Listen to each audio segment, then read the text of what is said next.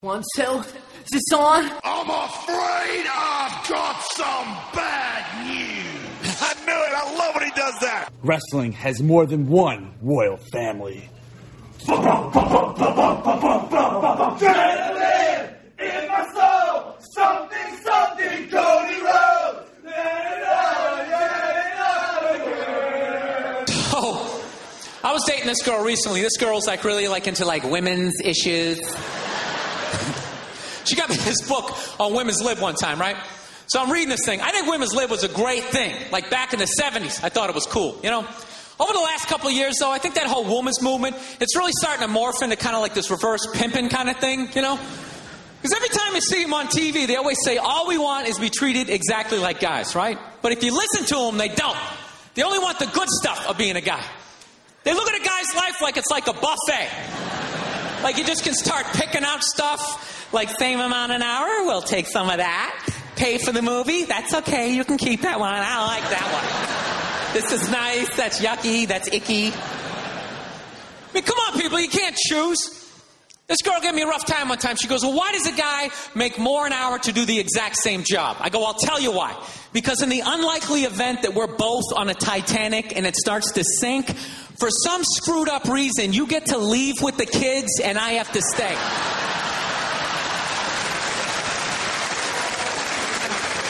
No, that's why I get the dollar more an hour. You know, if there's a house fire, it's always women and children first. I gotta stand there with like the back of my shirt on fire going, let's go, people, let's go, let's go. So that's how I look at it. No, it's a dollar an hour surcharge. Seriously, that if something screwed up happens, either I can't leave or I gotta like get in the way of it to give you a head start, like rabbit dog, run honey, one Mississippi, two Mississippi. You hear a bump in the night, I gotta go check it out. Like, yes, he does have a knife.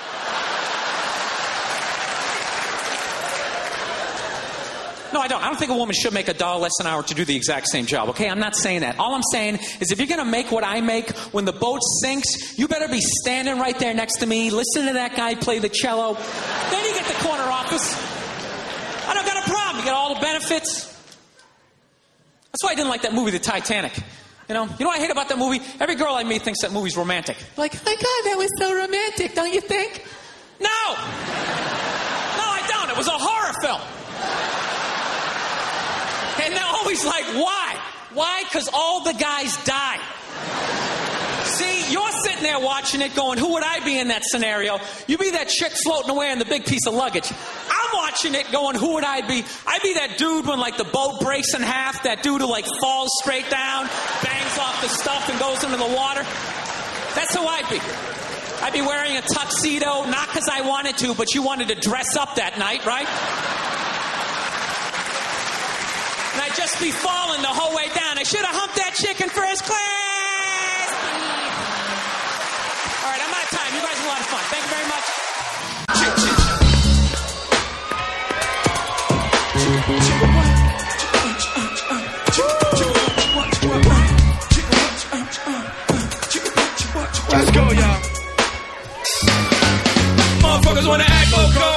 up, numerous shots with the fofo.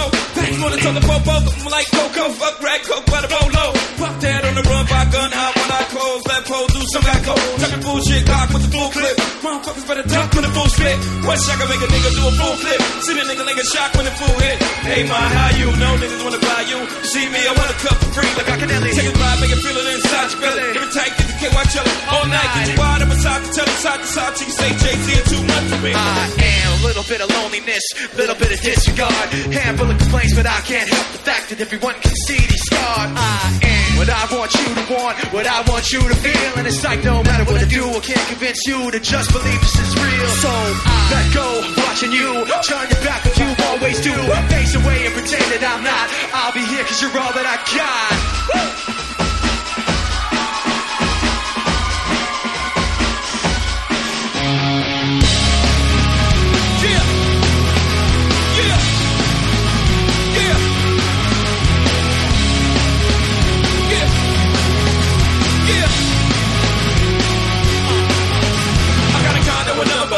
minute. The same place where the rhymes have been in. So I do is rap set. Like you know I stroke. See how I feel on my last set. Rap fire like I'm not to the tank. Never jam, no. Never get high. Never run out of ammo. Niggas ain't the shit. Cause I'm a bitch. You know your favorite. I know it made you sick. And now you're back and roll, but you never carry a hoe. Wanna marry a hoe. Now she's mad at me cause the majesty just happened to be a pimp. What a tragedy. She want us to end cause I fucked the friend. She gave me one more chance and I fucked her again. I seen the tears that she busted in. And so she's in the grass. Shut the door, bitch. I am a little bit insecure, little unconfident. Cause you don't understand to do what I can, but sometimes it don't make sense.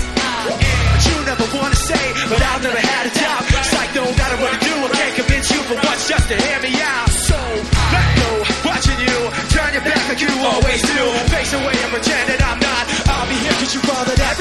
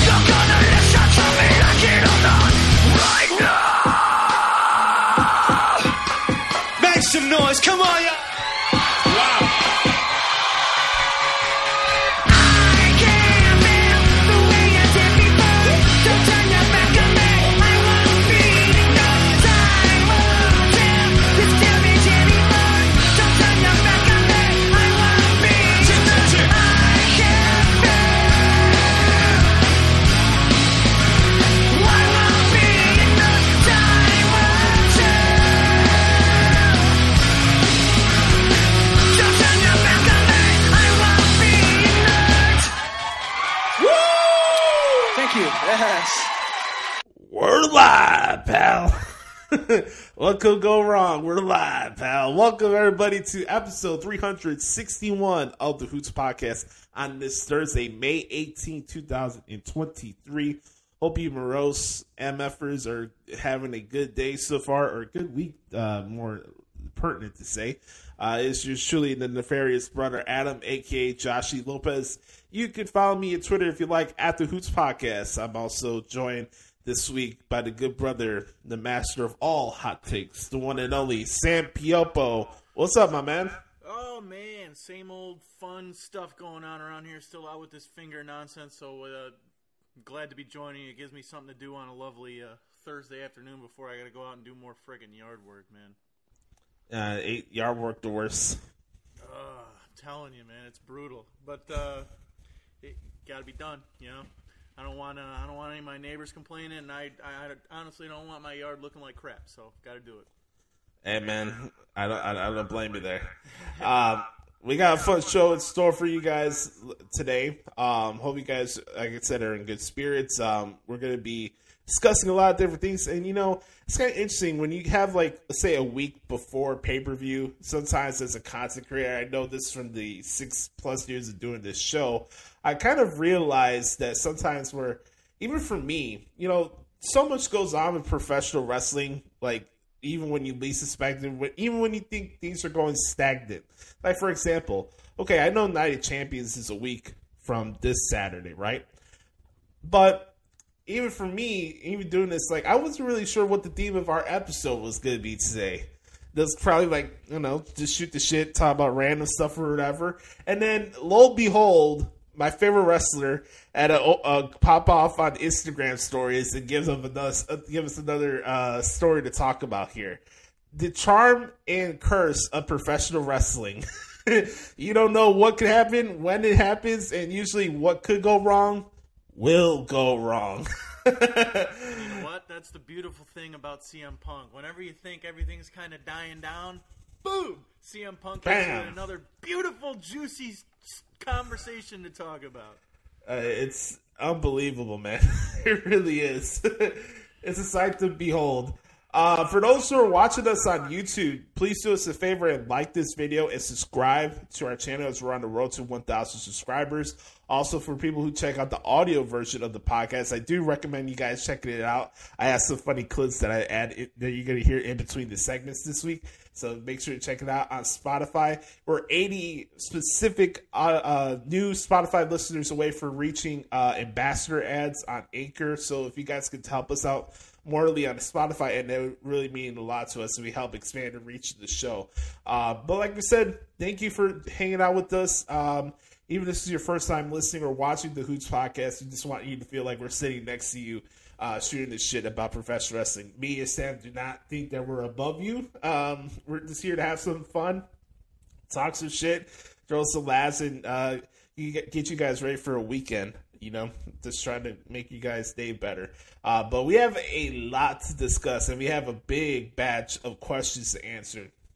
One of our staple segments here on the podcast at Hoots is the back porch Q and A session. That's right. It's your time to ask yours truly or brother Sam here. Uh, what's on your mind? Nothing's off limits. We can talk about anything in the world of life, wrestling, whatever floats your boat. And as we usually do, let's throw up the X, ladies and gentlemen. Let's do it. throw up the X really quick for the good brother Chris Zaletta at Twitter at X Team Zaletta twenty four X on Twitter. Uh, one of our frequent contributors. No, for the podcast. he says here, "What up, Ooses? Here's some questions for you and the good brother Sam this week. How do you guys feel about the NIL for college athletes?" That's interesting because I don't even remember and asked that here. Um, I'll, I'll I'll be brief about this because I'm not really as in tune with college sports like you are and everybody else does. Like, my deal is, is that I don't think there's one way or another that's going to make people happy. Whether it's a discussion about boosters or this NIL deal, I don't think there's really anything in college sports that's really going to make people happy. Either the athletes are making too much or they're not making enough, or the college organizations, the, the schools are screwing over the athletes. It's a lose lose situation, in my opinion. I mean, hey, I'm not going to begrudge a young kid because God knows how much these stupid schools charge people to attend schools for stuff that they basically did in elementary school and high school. I, for example, for myself, I um, originally I was supposed to go to Berklee College of Music in Boston. I got accepted. It's one of the, the big music schools in uh, in the U.S. I was gonna go there. I couldn't afford it at the time. Shit was hitting the fan at home, and it just didn't work out. Right. So I was originally gonna stay here and go to Columbia College instead. Right. I go for one semester, and these guys are like, hey, you're not going to be allowed to take any music classes, which is the degree I was going for. And they wanted me to pay $60,000 a semester before I got into my own music classes.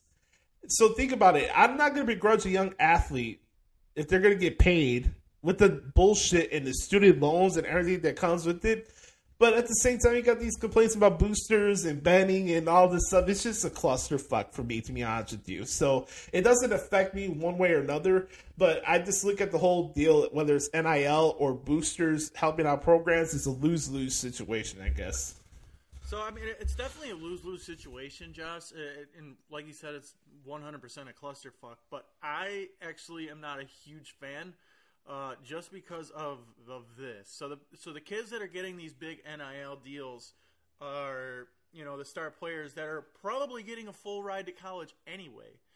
Uh, while while in reality you got these kids who are you know walking on or paying their way who aren't getting any NIL love from anybody. They're paying their way through college. They have no full ride. So I mean these kids aren't making money and they're throwing money just to go to college. So I don't think it's necessarily fair, but then again, I mean, I like you said, I don't hate that these kids are making money because, I mean, let's be honest, money makes the world go around. So I, it's definitely a clusterfuck, but um, I, it's it's not going to go away. It, it's a brand new thing, and it's starting to really take off, and um, it sucks for the for the lower level players that aren't going to be getting these big NIL deals. But uh, it seems like it's the way it's going to be right now. Good question, though. Good question, Yes. Chris. We got an instant question here on the YouTube channel here from our guy Rob Rob Barton. Uh, he says Apostle talks to the Blackhawks and Oilers uh, completing a trade that would see the Hawks acquire Kailer Yamamoto and Jack Campbell for draft picks. Thoughts on that? Uh, you know what? I like Kailer Yamamoto. He's a good player. Jack Campbell didn't necessarily work out with the Oilers uh, this year, but uh, I mean, let's face it, the Hawks need a goalie if they're going to, you know, take that next step on the on the rebuilding list. Jack Campbell has been known to be pretty good, but then again, he was with uh, the Maple Leafs when he was playing that well, and the Maple Leafs are obviously a really good hockey team. So I'm open to it. Uh, I definitely like the idea of Yamamoto as a Hawk, but I'm not sure if Jack Campbell's the guy to lead the Hawks into the future. Good question, though. What's their cap space looking at right The now? Hawks have plenty of money to spend. A lot of money. I don't know the exact number, but uh, they're they're near the top of the list when it comes to uh, cap space. That's for sure. Um, we'll have to see if Kyle Davidson is either smart, frugal, or stupid. You never know. We're going to learn a lot this offseason, that's for sure. That's a good question, Rob. Thank you for asking that. Um, let's go back to Chris here. He says, thoughts on Ali and Gunther for the Night of Champions. Uh, boy, think about this about a year and a half ago. Like, oh my God, they're gonna bury Walter because they changed his name. How stupid that our, that discussion was. It's, it's such a common thing to have people oh cry cry burial too. It's it's Yeah. way too common in the in the uh, internet wrestling community. I'm I'm not surprised it's the matchup. You know, you want to get Ali a spotlight match on these uh, Saudi Arabia uh, pay per views and stuff like that. I don't have an issue with that. Chicago guy. Um, I was surprised he won the battle royal on Monday, and I thought that was cool. Uh, but you know, as, as far as the match, yeah, can you say it's predictable? Okay, I'd say ninety percent of matches, regardless of promotion, most of the time or not, are predictable. So I think it's fine match pairing and good for Ali. At least for now, we don't have to hear him go complaining to Sean Ross Sapp. So I guess we're good on that end. Oh no! Don't don't don't shit on my guy Ali. Ali. I actually I'm a big Ali guy. Um, I didn't like how he went about his business. I thought he was kind of a little bit of a pansy for that. But uh, but let's be let's be frank. He's a good wrestler. Uh, he, I'm glad he's like recommitted to WWE. He's taking what they give him and he's trying to do the best he can with it. And frankly, I think this is gonna be a really good match. Uh, Gunther, obviously, that guy's a stud. Ali works well with damn near anybody, and uh, it could be one of those sleeper matches on the show that I'm definitely looking forward to seeing. Says here, I believe there's a have a chance Gunther walks out of Mania 40 with the World Heavyweight title. Hey, don't be surprised if Gunther may win the Royal Rumble next year. You never I'm know. all in for that. All in. Ha! Get it? Yes. the good all in. Remember that. It's the good all in. um, all right, let's see what Chris here has next. Um, does Judgment Day need a new member? If so, who we did get a possible hit on Monday. Um, I mean, the group is fine as it is. I know there's been fancy booking and thoughts of maybe having Jordan Devlin, uh, JD McDonagh, basically that's the new guy from from NXT that I saw from NXT UK. I think he'd be a good fit in that group, just just like um, Ilja Dragunov would be a good fit in Imperium. Wait, Um, where where was the hint? I didn't see the hint. Was well, there was a backstage where Kathy, I believe, was catching up to JD as he was leaving at the arena. You know how he beat the shit out of Ziggler after he got eliminated, right? So they're walking up that, that parking lot area, and it's a back shot of Finn Balor lurking in the background as the interview was going on. Oh, you know what? I did see that. Okay, I didn't put two and two together. I know I know. Right. Finn trained uh, Devlin back in the day, but uh, I, I just thought that might have been why I didn't even think of the Judgment Day possibility. Well, this is the charm about this particular segment here too, because you know my deal, Sam, that I've always been about nuance and context and stuff like that. And when it comes to doing shows like this, since we don't break down every single segment of every show, if something like this comes up, we can mention it here, and then I don't forget about it when we do the WWE segment. so uh, I'm glad uh, Chris you asked that question because that wouldn't went completely over my head if we that didn't it wasn't brought up. Um, who will be the best quarterback out of this 2023 draft class? Um, Will Levis, just to be petty. No, I'm kidding. I don't be know. Right, man, you might be right. Honestly, you never. You, if I had to pick, I'd probably go C.J. Stroud, just because Yeah. he he has. I mean, he has all the all the uh, all the uh, what do you call it? All the tactics to be to be what uh, a star quarterback. Obviously, he has the size, which we've learned just from that one uh, Panthers training camp video. That holy crap, that dude looks like he's about ten years old under center. Good lord! He, he looks like Caillou Oh my god! center. I mean, I've seen small quarterbacks, but that dude is freaking tiny, dude. I didn't realize it when he was at Alabama either, but he is small.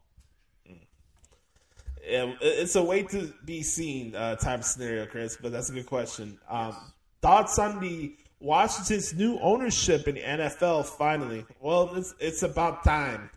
Um, I think the next person that needs to sell a team is the uh, Chicago White Sox and just Jerry Reinsdorf in general, uh, regardless of the league he owns. But um, yeah, I, good good for Washington fans. I mean, we all know that they're dump their their stadium's a shithole. Okay, we already that's already established. They can't come up with an interesting name for their football team.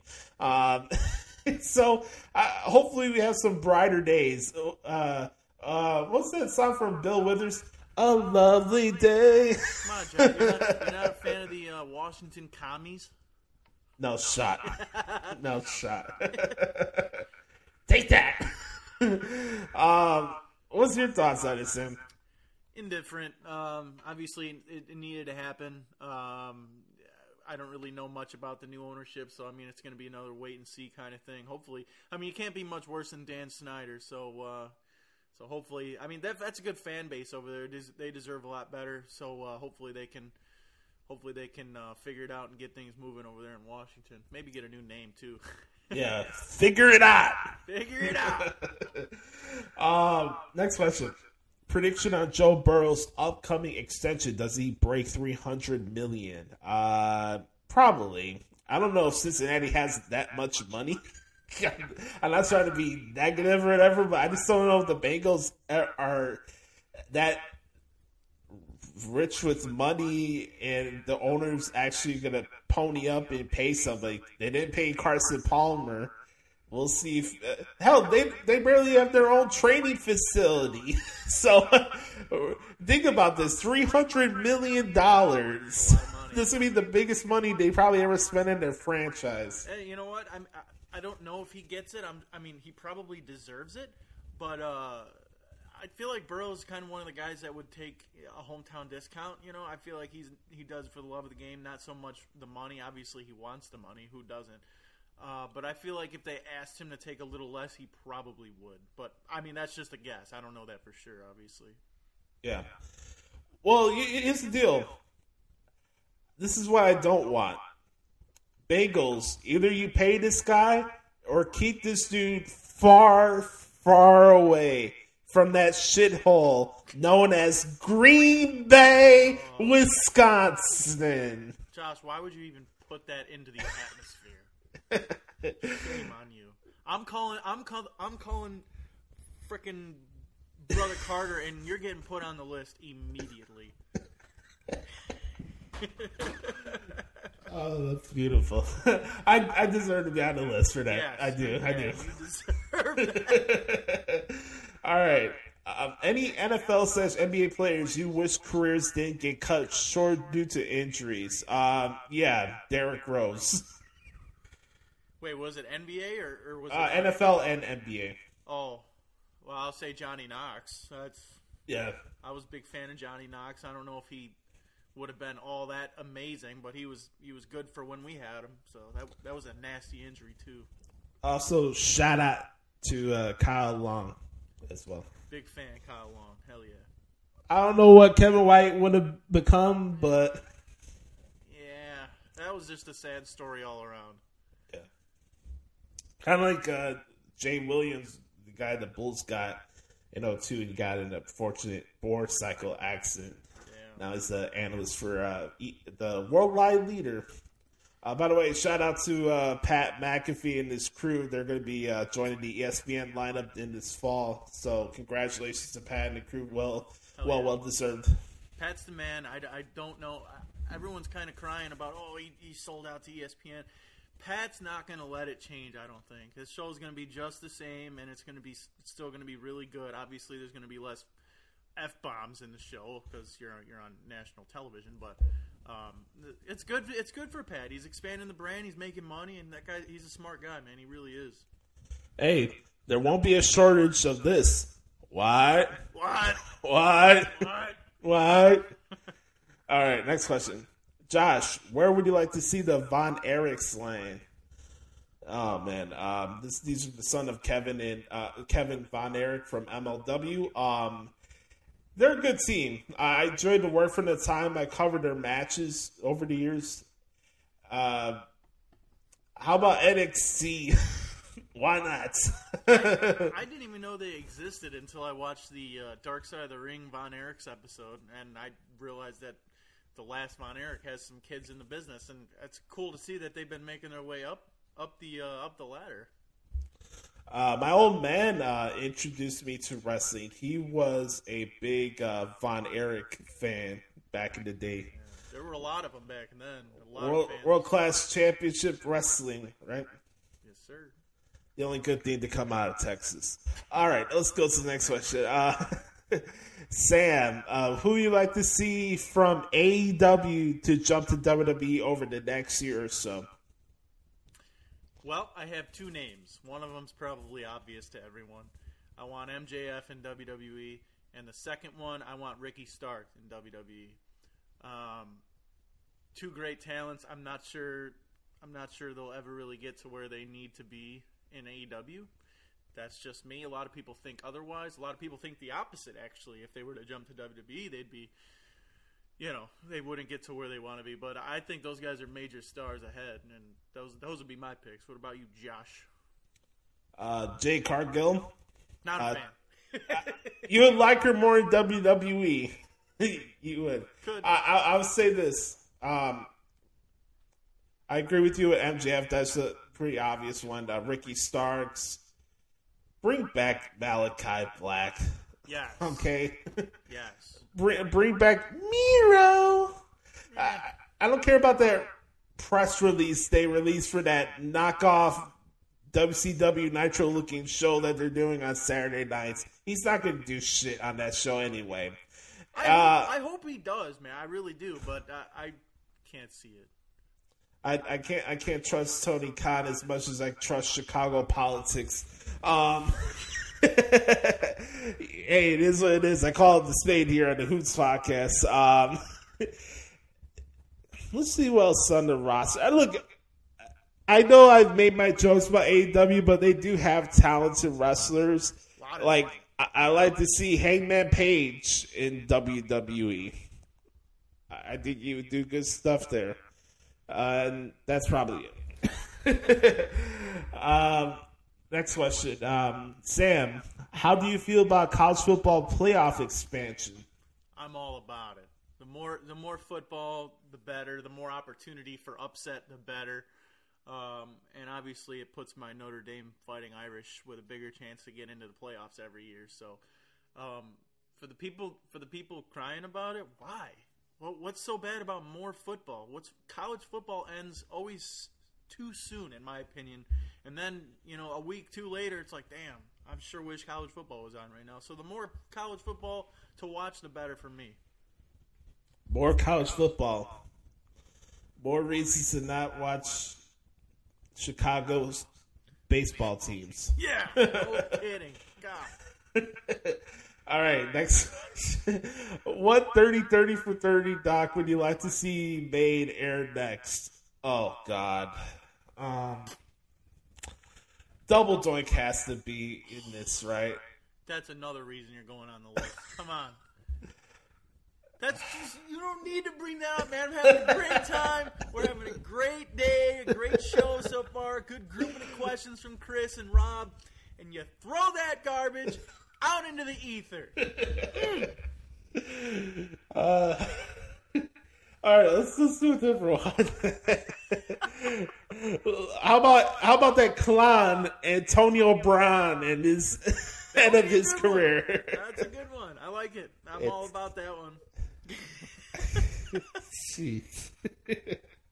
I love this show. All right, let's go to the next one before I get permanently added to the list of Jericho.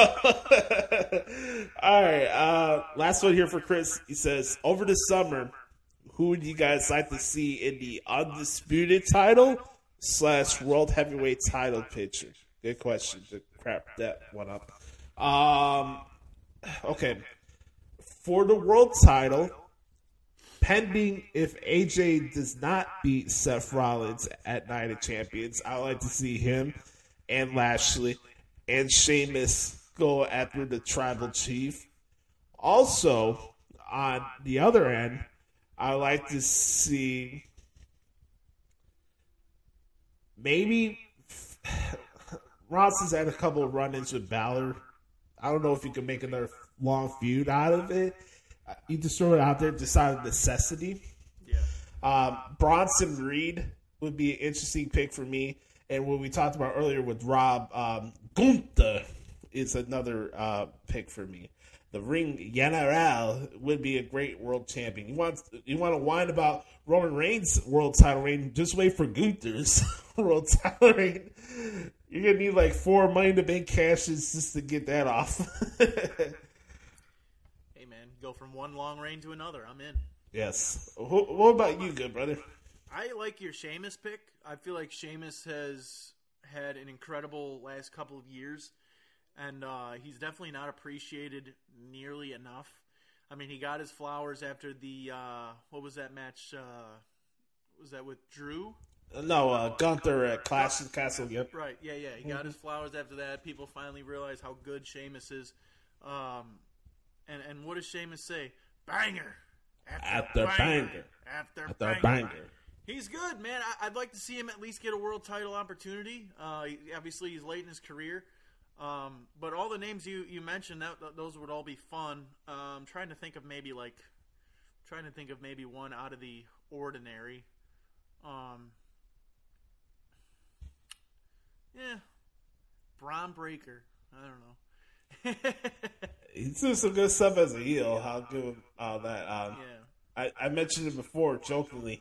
A time down. That'd be a good one. Yeah, I mean Austin, uh, dude. You imagine if he wins a world title, the heat he's gonna get? God, Oh, that's gonna be beautiful, man. oh, it's gonna be great television. Good question though. L let ex con Dom win Money the Bank. Now, now, I'm gonna call brother uh, brother Carter and take you off the list for that one. That's a good one. Thank you. and of course, I'd be remiss without mentioning uh, everybody's favorite. LA Knight. you got to do the Wade Bur- Wade Barrett version. Yeah. I'd love to see him win Money in the Bank. That'd be a fun Money in the Bank carrier. I'm afraid I got some bad news. Come on, Wade, come back and get back in the ring. I'm I, I'm all about it. I love that. Uh, I love this bad news Barrett thing. That was so much fun. I'm afraid I got some bad news. All of you people wishing that AEW will outdraw Monday Night Raw, not gonna happen, pal. Literally, if you think about it, if you combine Dynamite, Rampage, and whatever they draw from this stupid collision show, they're gonna draw the same. No, no, not the same. Maybe two hundred thousand less than Raw does on its own accord. Yeah, yeah. I don't know. I mean, uh, I I'm just worried. Of, I mean, I'm sure we're gonna get into this, but I'm just worried about all the programming now that's gonna be uh, being put out from AEW, the quality of it. But I mean, we'll have to wait and see. The fact that we need Tony Schiavone on two shows already is bad enough as it is. Um, uh, let's go to this next question Your Good uh, friend and brother of the Hoots podcast, uh, Brian Snow. He posted this on Facebook. I saw this uh, the other day. He said, "Who would I want as a color commentator for a, a world championship match?" Well, if it's not um, if it's not Kevin Kelly or Nigel McGuinness, it'll be this man right here. This rat bastard right here. Hell yeah, Yes. Uh, so Sam would be my color commentator. I'll take it. Hell, drop in Brian Carter if he wants to. Unless he has to do it via satellite. Three man announce booth, all for it. right. uh, uh, Brian Carter could be our Mike Tenay, uh, like he was in the WCW booth. Um, all right, let's go to our last match of questions here for the good brother Mike and uh, main event swerve. Also, I heard uh, Sam had some extra questions for the Q and A this week. So we'll get those as well. Yeah. All right. Mike says it's good to be back to the back porch after a super busy week, but an awesome show for both of you last week. Thank you, brother. Here are some questions for this week. Number one, you mentioned Logan Paul versus Bad Bunny as the ultimate celebrity heel versus babyface match. But let's have fun with this. When does it happen? How does it come together? And who wins at least the first match? Ah, very good question. Uh, for those who are watching, listen, you could uh, let us know who who you would put over uh, in this match. I know I'm putting over. It's Logan Paul.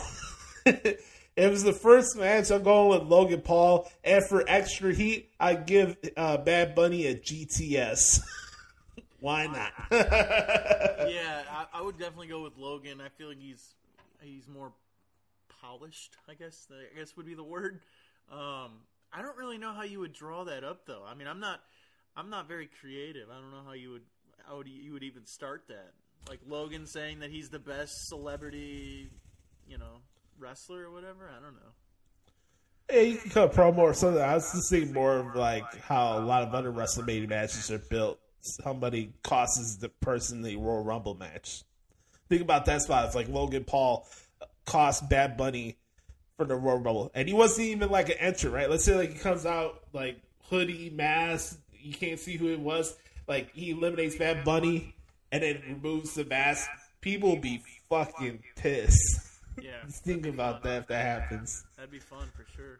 Um, I, I, I'm not saying that I'm a creative person. It's just something off the top of my head. so Better than gross. what I got. It's better than I got. I, but I, I know for sure I definitely put Logan over.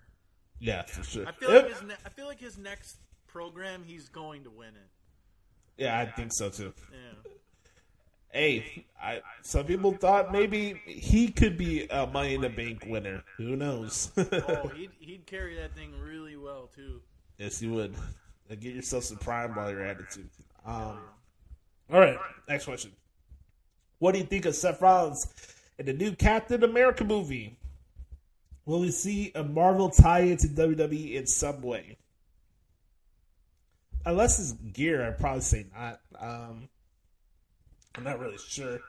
Uh, I am a fan of the Marvel universe. Uh, not, I wouldn't say like I'm a full out geek and all into that, all everything comic books, but I enjoy the movies. I enjoy the adventure stuff and stuff like that.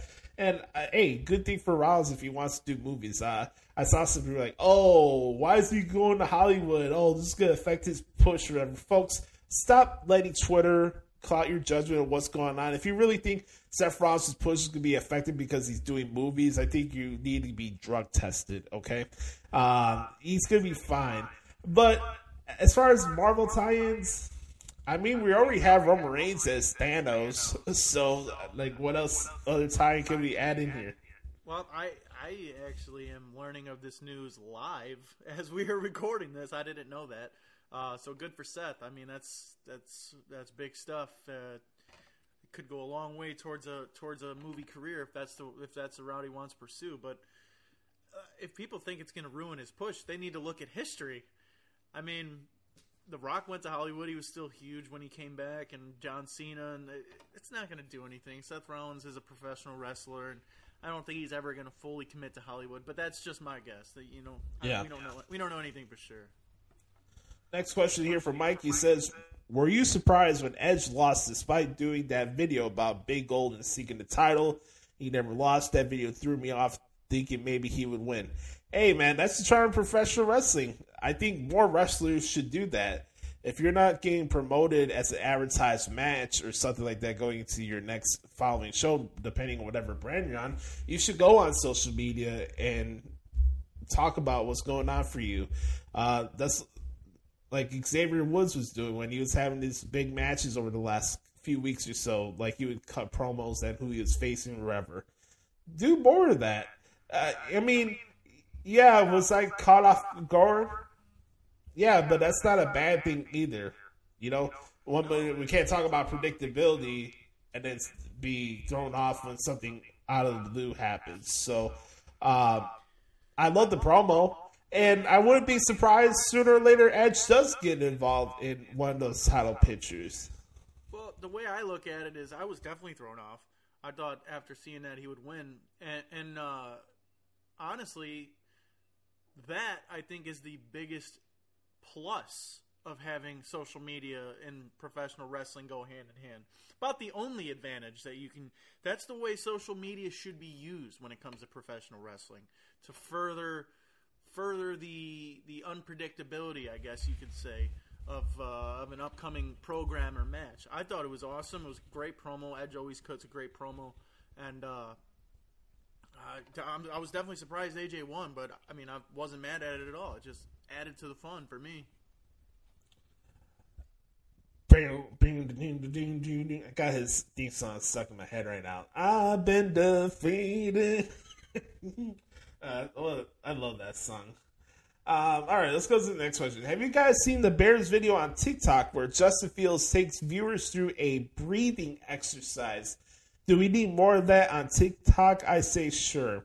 Well, I, I, I by the way, if you want to see some of my guitar covers, I've been uploading a lot more recently. Uh, go check out uh, me on TikTok at Josh Silver's Music. But um, I know I'm not like I'm not in, in depth of what goes on on TikTok or whatever. But if that's something that is good, I know this is a big mental health awareness month, and I think breathing is another thing that people say helps people out with anxiety and deal with mental health. So I I don't think it's a bad thing. I haven't seen the video, Mike, to answer your question, but if that's something that's going on, I don't think that's a bad thing. You know, people go about their business their own way. I'm not one to judge people on how they go about their mental health.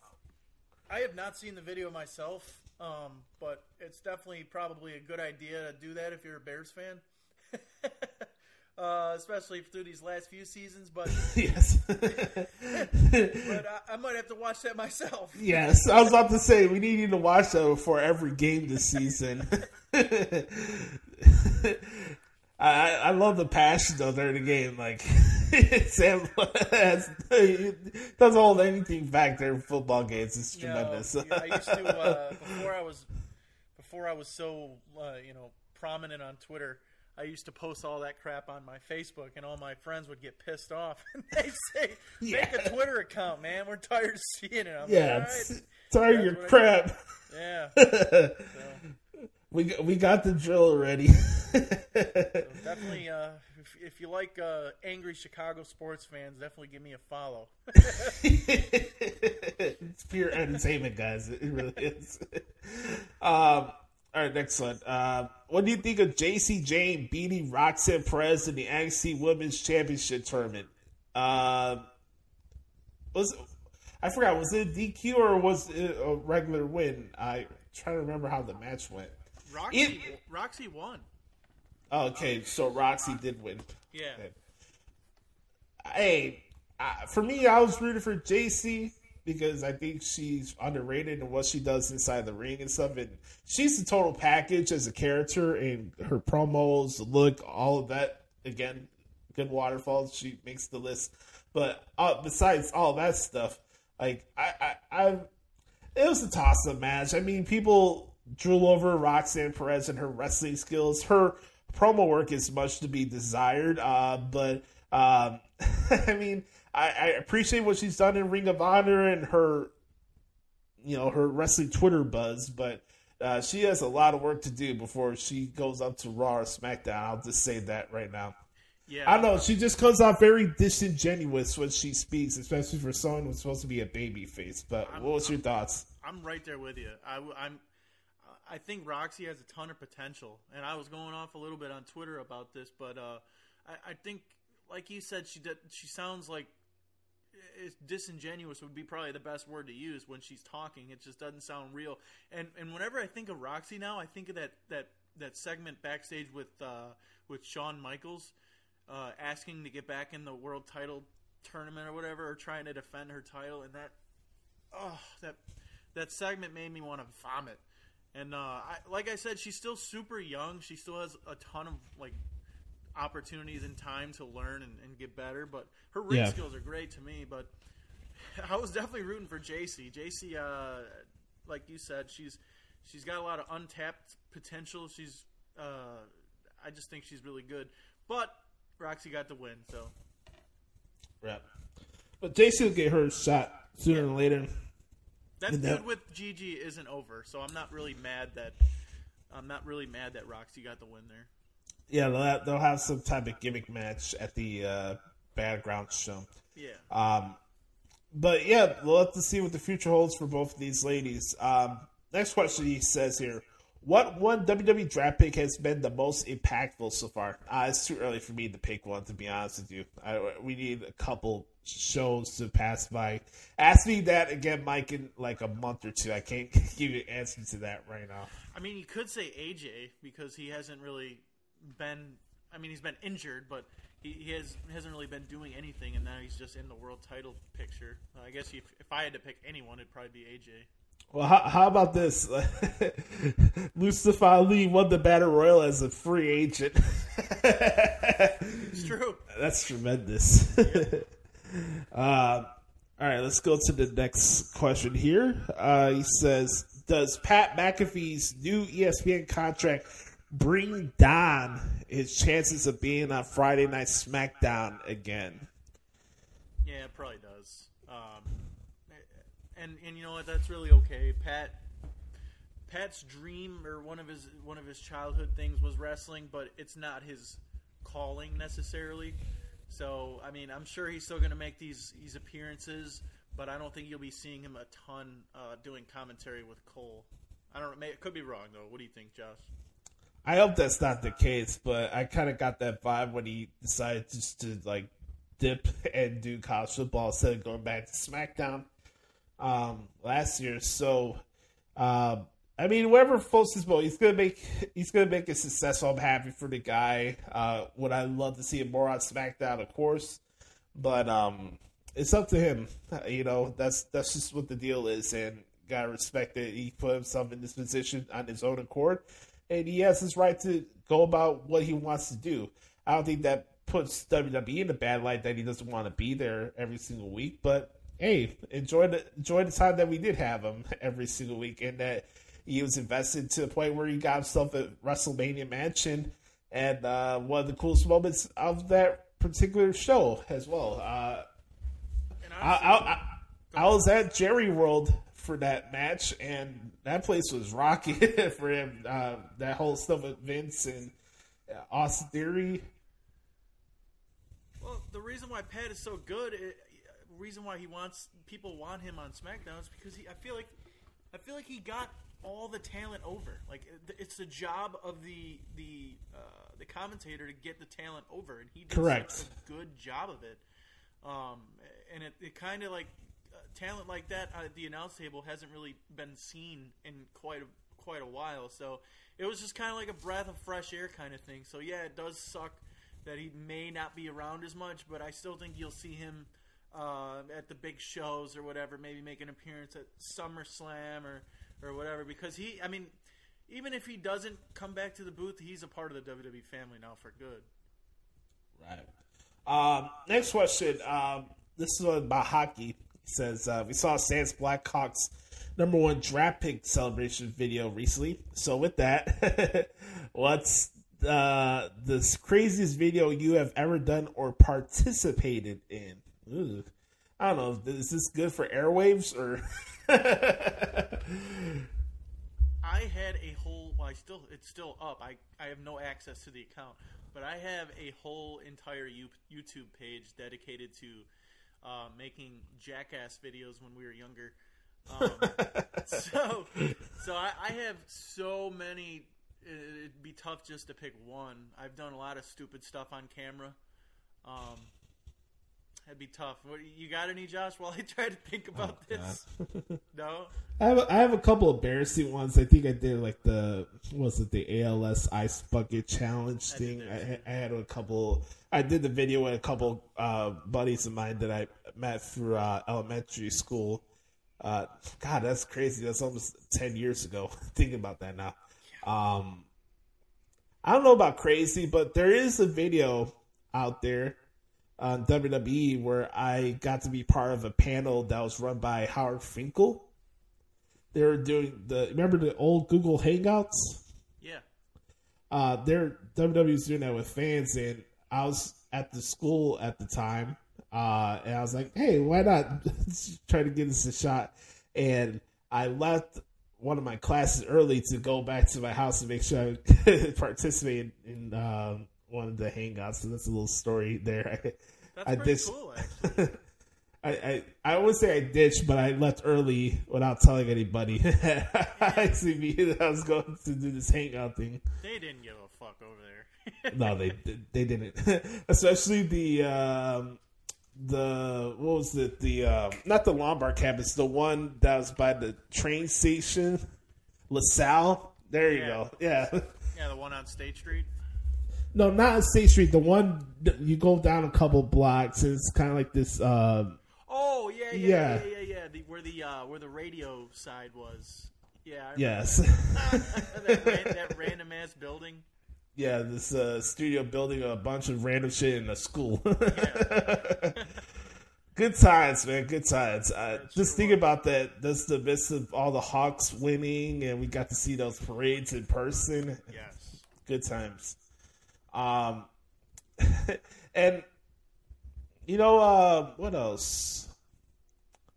They're not video, but I have. If you guys go back in our channel, for those who subscribe, you could go back and li- listen to some of the old uh, wrestling interviews that I did uh, at the sports station, like my JR interviews, uh, stuff like that. You could go check those out as well. Hell yeah. Yeah, and it, honestly, I, I can't pick one. So if you guys ever want to wanted to see my stupidity, you guys can go to uh, the number four ever Cubs Rock on YouTube. Yes. That's where I posted all that nonsense. I wish I had access to the account, but I do not. So Yeah. All right. Uh, next question. Uh, speaking of hockey, it seems like the Arizona Coyotes are moving from their state elsewhere. Where are they going? Houston, maybe? I, I don't see a scenario in why Texas needs two hockey teams. No. I know Houston's like kind of the favorite right now, but why? I mean, I, I don't understand why Texas needs another hockey team.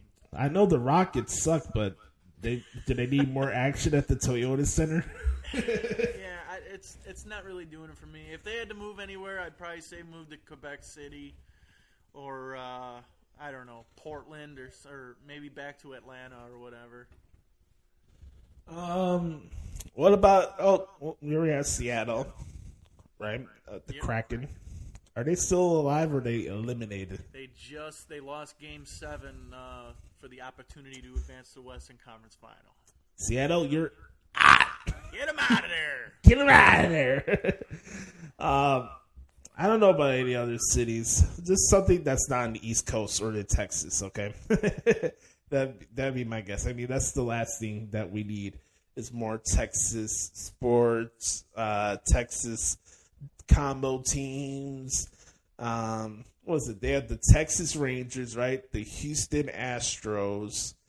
In the NBA, we got Houston, San Antonio, and Dallas. Three, three basketball teams in Texas. Kind of ridiculous, uh, if you're asking me. Is that a Miami T-shirt? What are you rocking there? This is a Moe's softball. This was my softball, 16 inch softball team uh, a couple of years ago. Well, last year. Mm.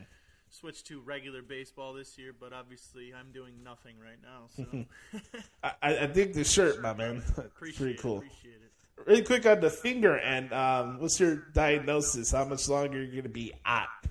Well, I don't know how much longer I'm gonna be out of work, but I know I'm getting the pins out of my finger next week, so shouldn't That's shouldn't good. have to wear this piece of crap much anymore. So we're we're heading in the right direction. Everything's healing good.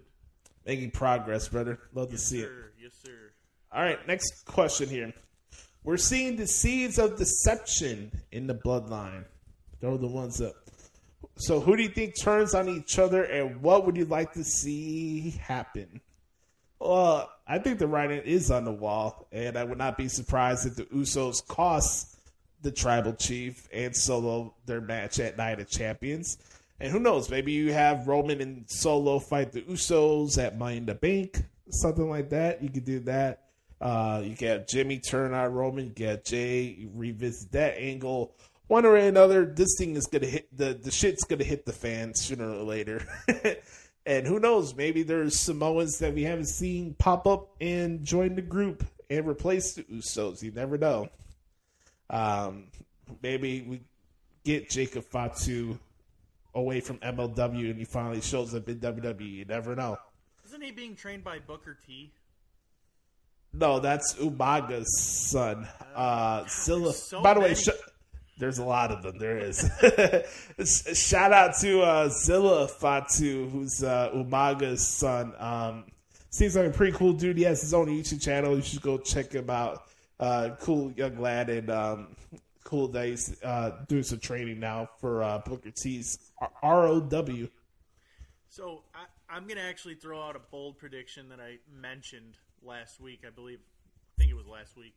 Okay. I'm going to say Solo sides with the Usos after a while, Wow. just because of of that little tidbit that we noticed when when uh, Solo was going to spike Jay, and he said, "I'm your brother, not him." If I get it right, I'll call myself a genius. If not, I'm not going to mention it. I'm not going to mention it. But, but that's what I'll go with right now, just for the just for the fun of it. Don't don't pull don't pull a Meltzer on us now. like report, oh AEW's going to announce at their upfronts that they got a million dollar deal, and then they'll say anything at all when it doesn't happen the next day. I'm going Meltzer on you. oh, that's that's If brutal. I'm right, I'm, if I'm right, I'm right. If I'm wrong, nothing was said. All right, last question here for Mike before we get to uh, the extra questions Sam uh, friends uh, saw sent in. Um, okay, last one. Have you guys ever watched Shameless? That show about the wild adventures of the Gallagher family? If so, what do you think about it, and what light does it paint for Chicago in your eyes? I appreciate your answers and your honesty. Stay oozy, guys. Thank you, Mike, for the questions, brother. I I am I was a watcher of Shameless when it was going on. It was one of uh, the big shows my mom was into when I still was living at her apartment a few years back, um, at her house a few years back. But um fuck, what's the name? Her name? Uh, Emmy. Was it Emmy Rossum? Is that her name? Uh, the chick that like the main chick in the show, she is fucking hot. I'm not. I'm not even gonna call any face, but she is fucking hot. Like she's on another level hot. But um, I watched this show. You know, it's always cool to watch some Chicago certain stuff or shows that are like movies or stuff that was made in Chicago. Like for example, I uh, rewatched The Last Dance on Netflix over the weekend. I got bored and just wanted to watch something. And to see the imagery of what Chicago was in, during the '90s and stuff like that, it's just cool. I just I, the, we we had a question last week about the perception of Chicago, right, and how it's portrayed. And uh, you know, we had that stupid clown, uh, Jason McIntyre, the inaugural winner of the Clown of the Week, uh, say that Chicago's a war zone. you, you watch a show like Shameless, it's not really that all the time, and um, it was a cool. I, I I didn't watch the whole show, but I enjoyed what I saw. And again, shout out to uh, Emmy Rossum, very very good waterfall. I've never seen the show. Uh, I honestly, I'm not, I'm not uh, too in tune with what's on TV because I'm devote so much of my time watching sports and wrestling. So, um, yeah, What- I, what was- really. What's the last show that you actually watched? the last show that I sat down and watched weekly? Well, I, I will say I'm a big Law and Order SVU guy. Okay. big fan. Um, but I don't I don't follow like episode by episode. I'll go on like Peacock and I'll sit down and watch you know a couple episodes in a row or a row of whatever. Okay. Um, but the last show that I actually sat down and watched repeatedly week after week was Prison Break, and that was a long time ago. I remember that show. I do. Big fan of Prison Break. I, I actually would like to rewatch it. That's a hell of a show. And Blue Mountain State. I was a big fan of Blue Mountain State. I remember that one too. That was a very good show. Yeah. Um, I think with the this is the situation I'm in. You know, I'm not married or whatever. I've, I've been living on my own at this apartment. it's opened my time to watch some stuff that maybe I wouldn't watch back then. Like, for example, I I did not watch How I Met Your Mother while it was going on. I watched the whole thing here, and now it's one of my favorite shows of all time. You know, and then like the New Girl show. By the way, shout out to Jake Johnson, who's a Chicago sports fan. He was on that show, uh, New Girl, uh, that was on Fox. That guy is freaking hilarious. Tremendous actor. If you're looking for a, a, good show to go back and watch, if you like action and whatnot and, and Yeah. drama, watch 24. Very good show. Yes, sir. 24, very good show. All right, we got Mike's questions out of the way. We got the Snowman's question out of the way, and we got Chris's questions out of the way. Uh, Sam told me before we came on air today that some of his uh, buddies sent in some questions. Let's see what we got here. Yes, sir. I got a couple of questions here from uh, my man Manny Galfo, and uh, he says, "Will we see Randy back? And if if so, how do you think it'll play out?" I'm not so sure we'll see Randy back anymore. I hope we do. In the case of scenario, he comes back, he has a few uh, Riddle, right? And then maybe have a retirement match with him and Cena.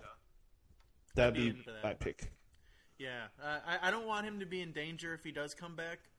Yeah. Um, so I mean, if he does, he has a couple more programs, whatever.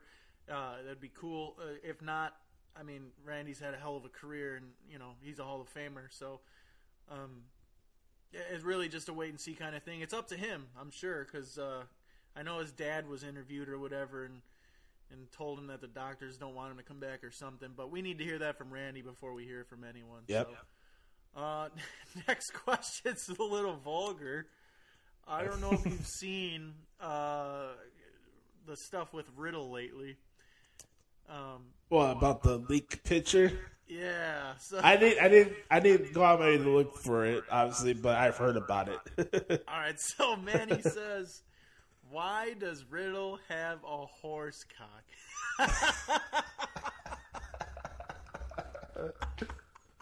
Oh god. Wrestling fans and their fascinations with cock sizes and shit. It's just, what it was Batista's or this dude's like, what are we doing here? wow, a horse cock. horse cock. that is word for word what the question was. I guess he is a stallion. I guess I don't know. he didn't give himself that nickname for no reason, I guess, huh? That's fucking crazy. anyway, I thought that was too Yeah. funny not to say.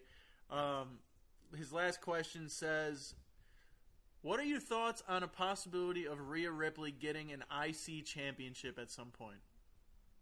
I wouldn't be surprised. No, I think she could pull it off. I definitely think she could pull it off. Now, who's the Jeff Jarrett in the scenario? Since we did this with him in uh, China back in the day. Yeah, that'd be that'd be the question. It, it, I could see that something like that happening with like L.A. Knight or something. Possibly, I could see that. Yeah, I don't know. I don't know how you would do it, but it's definitely something that they, they could visit down the line if they wanted to. Elias, probably not. Maybe. Yeah, but in what what way does Elias get the the IC championship? That's the way you got to think. Right. he pretends to be Elrod. I don't know. I don't know at this point. All right, that's all I got. no, Rhea Ripley beats bum ass Corbin for the Intercontinental. that I can definitely see.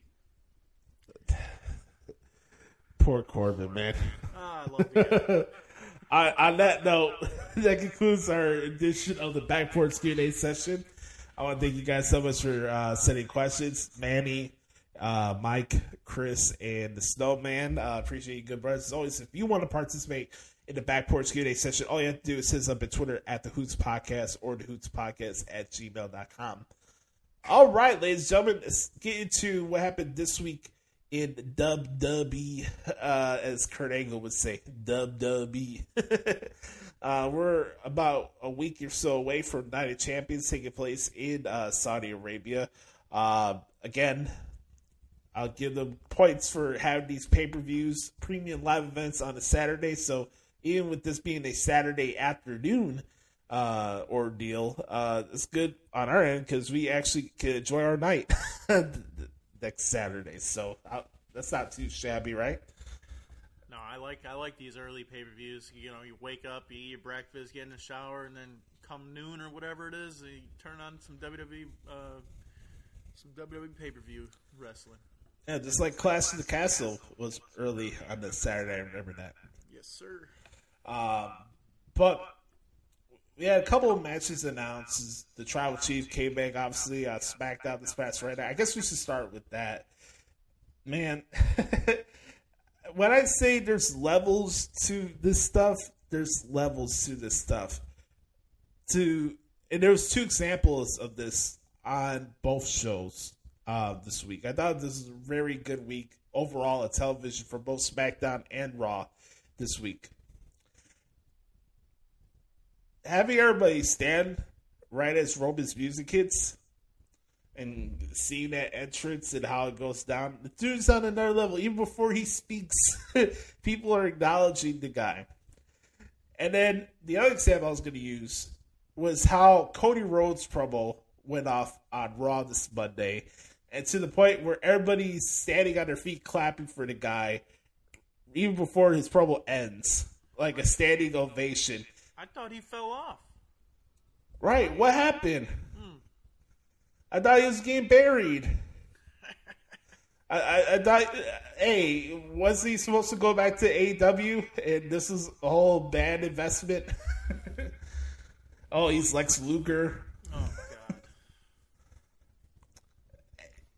There's levels to this game, man. Look at that. It's not a 450 splash or Canadian destroyer off a ring apron through two tables on the floor. By the way, hope Dante Martin's doing better. Um, it's not bleeding uh, five seconds into a fucking match. Hi, Moxley. It's not. uh, it's it's not wasting everybody's time with a twenty minute promo. Hello, Chris Jericho, the Jericho Appreciation Society. There's levels to this game. Look how that segment went off with the Bloodline.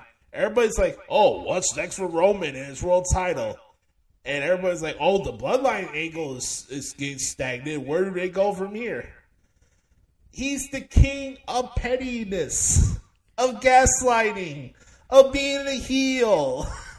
Every like Tony Soprano, tribal guy, Roman Coliseum like leader type of guy in any movie you ever watched in the past, he's doing that stuff. I just love how as soon as as soon as people say that they they've started to become stagnant, they delivered that absolutely money segment on SmackDown. Every single time. Every single time. And you know, it's the little things how he walks around the Usos, and then like he's putting over Solo like he's the greatest thing since sliced bread, and he's like, uh, the Kevin and Sammy are not the problem. Your brothers are the problem. and then you know he's like uh, he's messing with Jimmy. Hey, hey, don't laugh. don't look at him. and then he goes some of the some of petty stuff I was talking about, like, hey, like, hey, unless the next word coming out of your mouth is "I'm sorry, my tribal chief." and he pie faces him. Jimmy's getting mad, and Jay has to calm him down. Like, I don't know how else to explain it, man. This dude is on another level. You understand why he's in the position he is. The power of the promo. Not only that, we go to Monday with Cody, where okay, he starts talking about this story about the scorpion and the frog, and he thinks this could be some weird suffering succotash type of thing or whatever, but it lines up with everything that's going on with him and Brock Lesnar, and everybody's standing on their feet for the guy by the time the promo's over.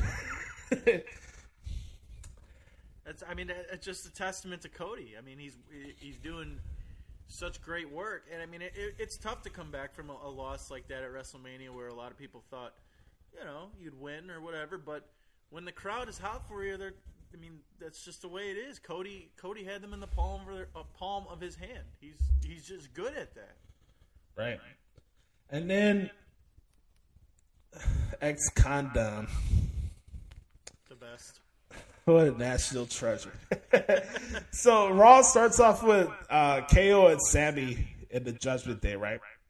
And Sa- Sammy's just baiting the crowd to just boo this dude out of the, the state, right? And It's just great. He's like, hey, I'm very curious to hear what Dominic has to say, right? and this is a part part part uh, I can't stop saying this is an important part I want people to like really recognize here because this stuff that's not addressed on Twitter or these dirt sheet shows that just try to find things to nitpick where it's not actually there. You can really tell who's really watching the shows and who are not. Not only by the stuff you read on Twitter, or the people who do shows like this.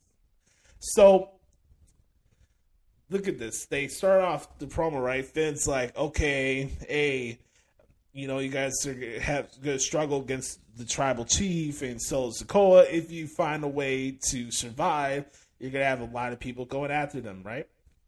And said the line starts right there with the Judgment Day. Later on the show, we find out right it's gonna be them two against Finn and Priest in a non-title match. I'm seeing all these guys. Alvarez. By the way, we're gonna get to that schmuck in a couple minutes, okay? Because this is this is not a good week to be a fan of the Wrestling Observer newsletter. I'm just gonna say that right now. I see this guy.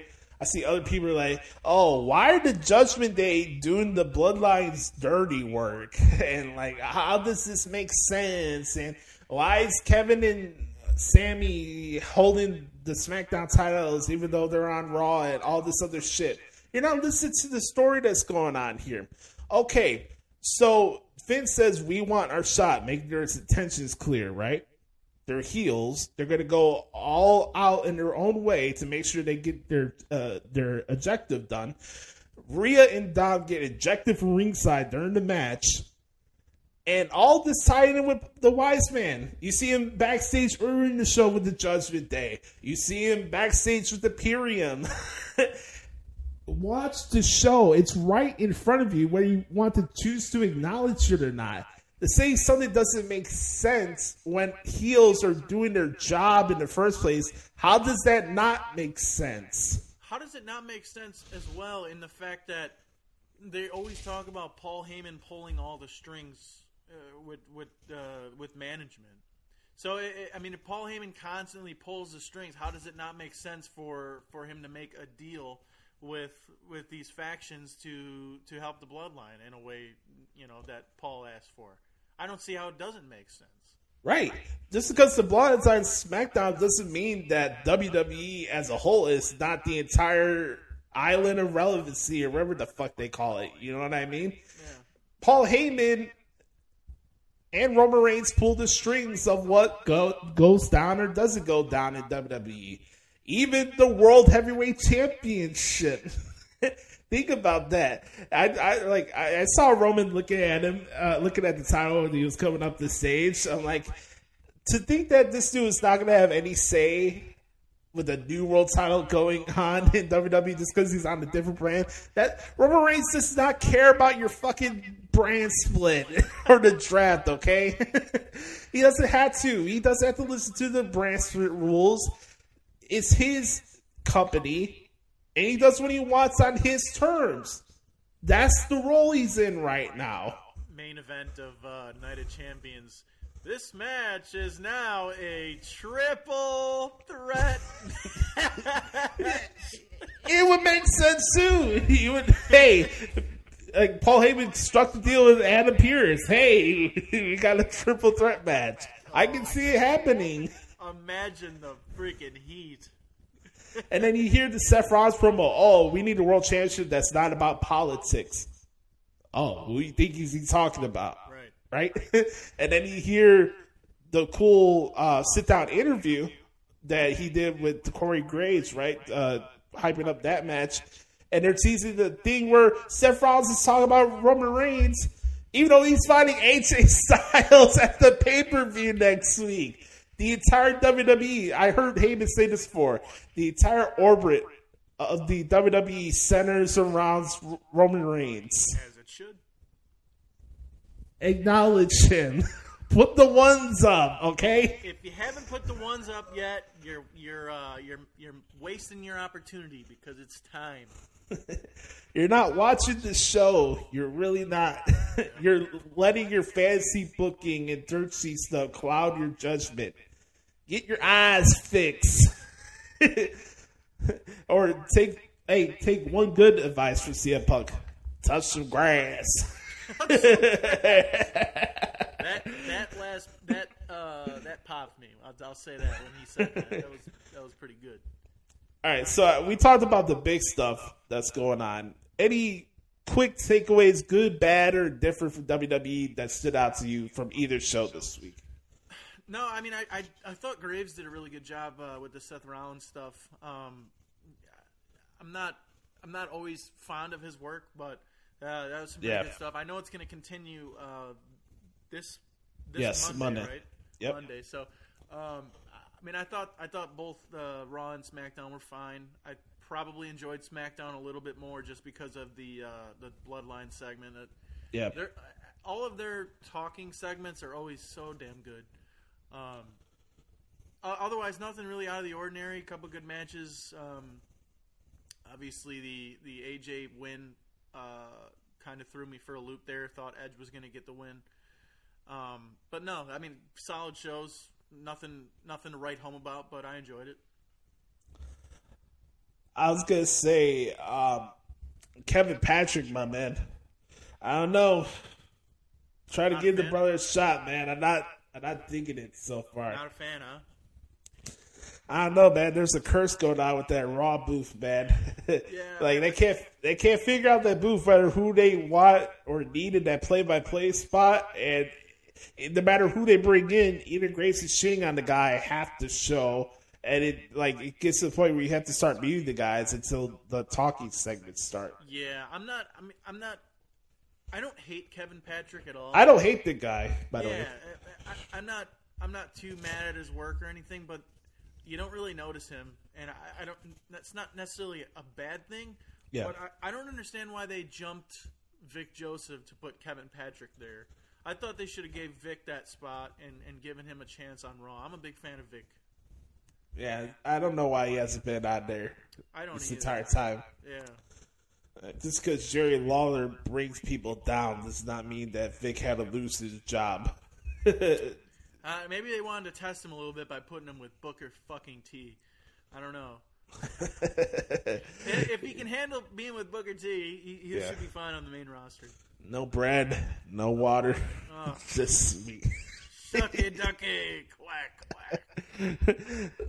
Sop her up with a biscuit.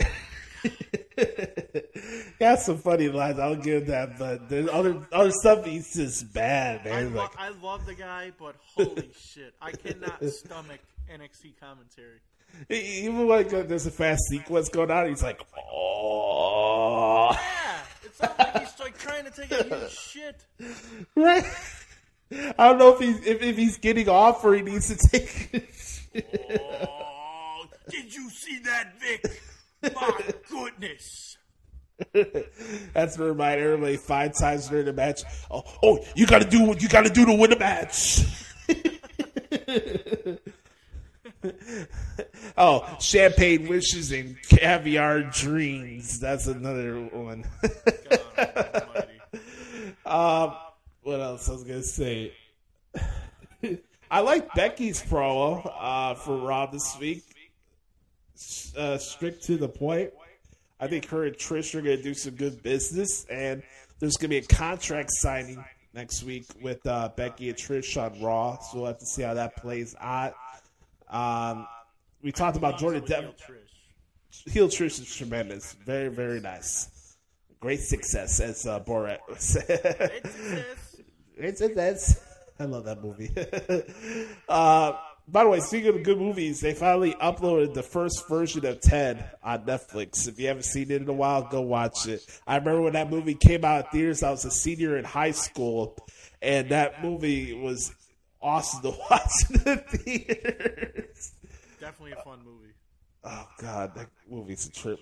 All right, um, last couple things I was going to mention here for uh, this segment.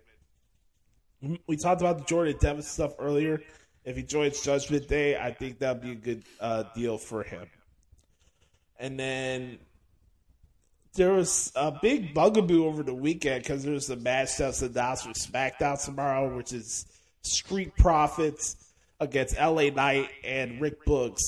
Guys, I get it. We all love LA Knight. I'm a fan of the guy, but I think a lot of people, especially on Twitter specifically, are going overboard about this dude. I'm not saying he's getting buried or or held back.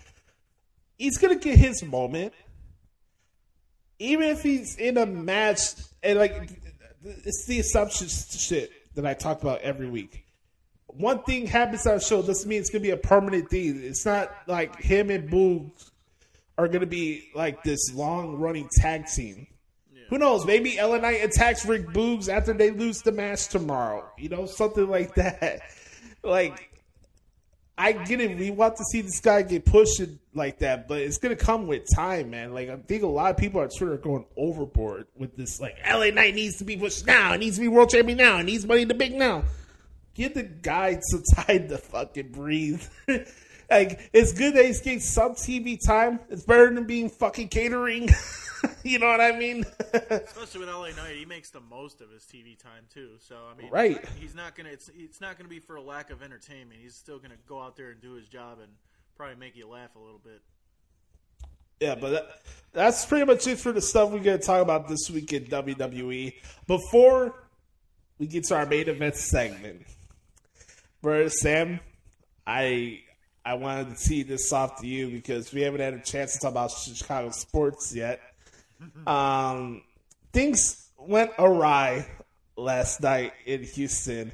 Is there anything you want to get off your chest about your uh, favorite baseball team?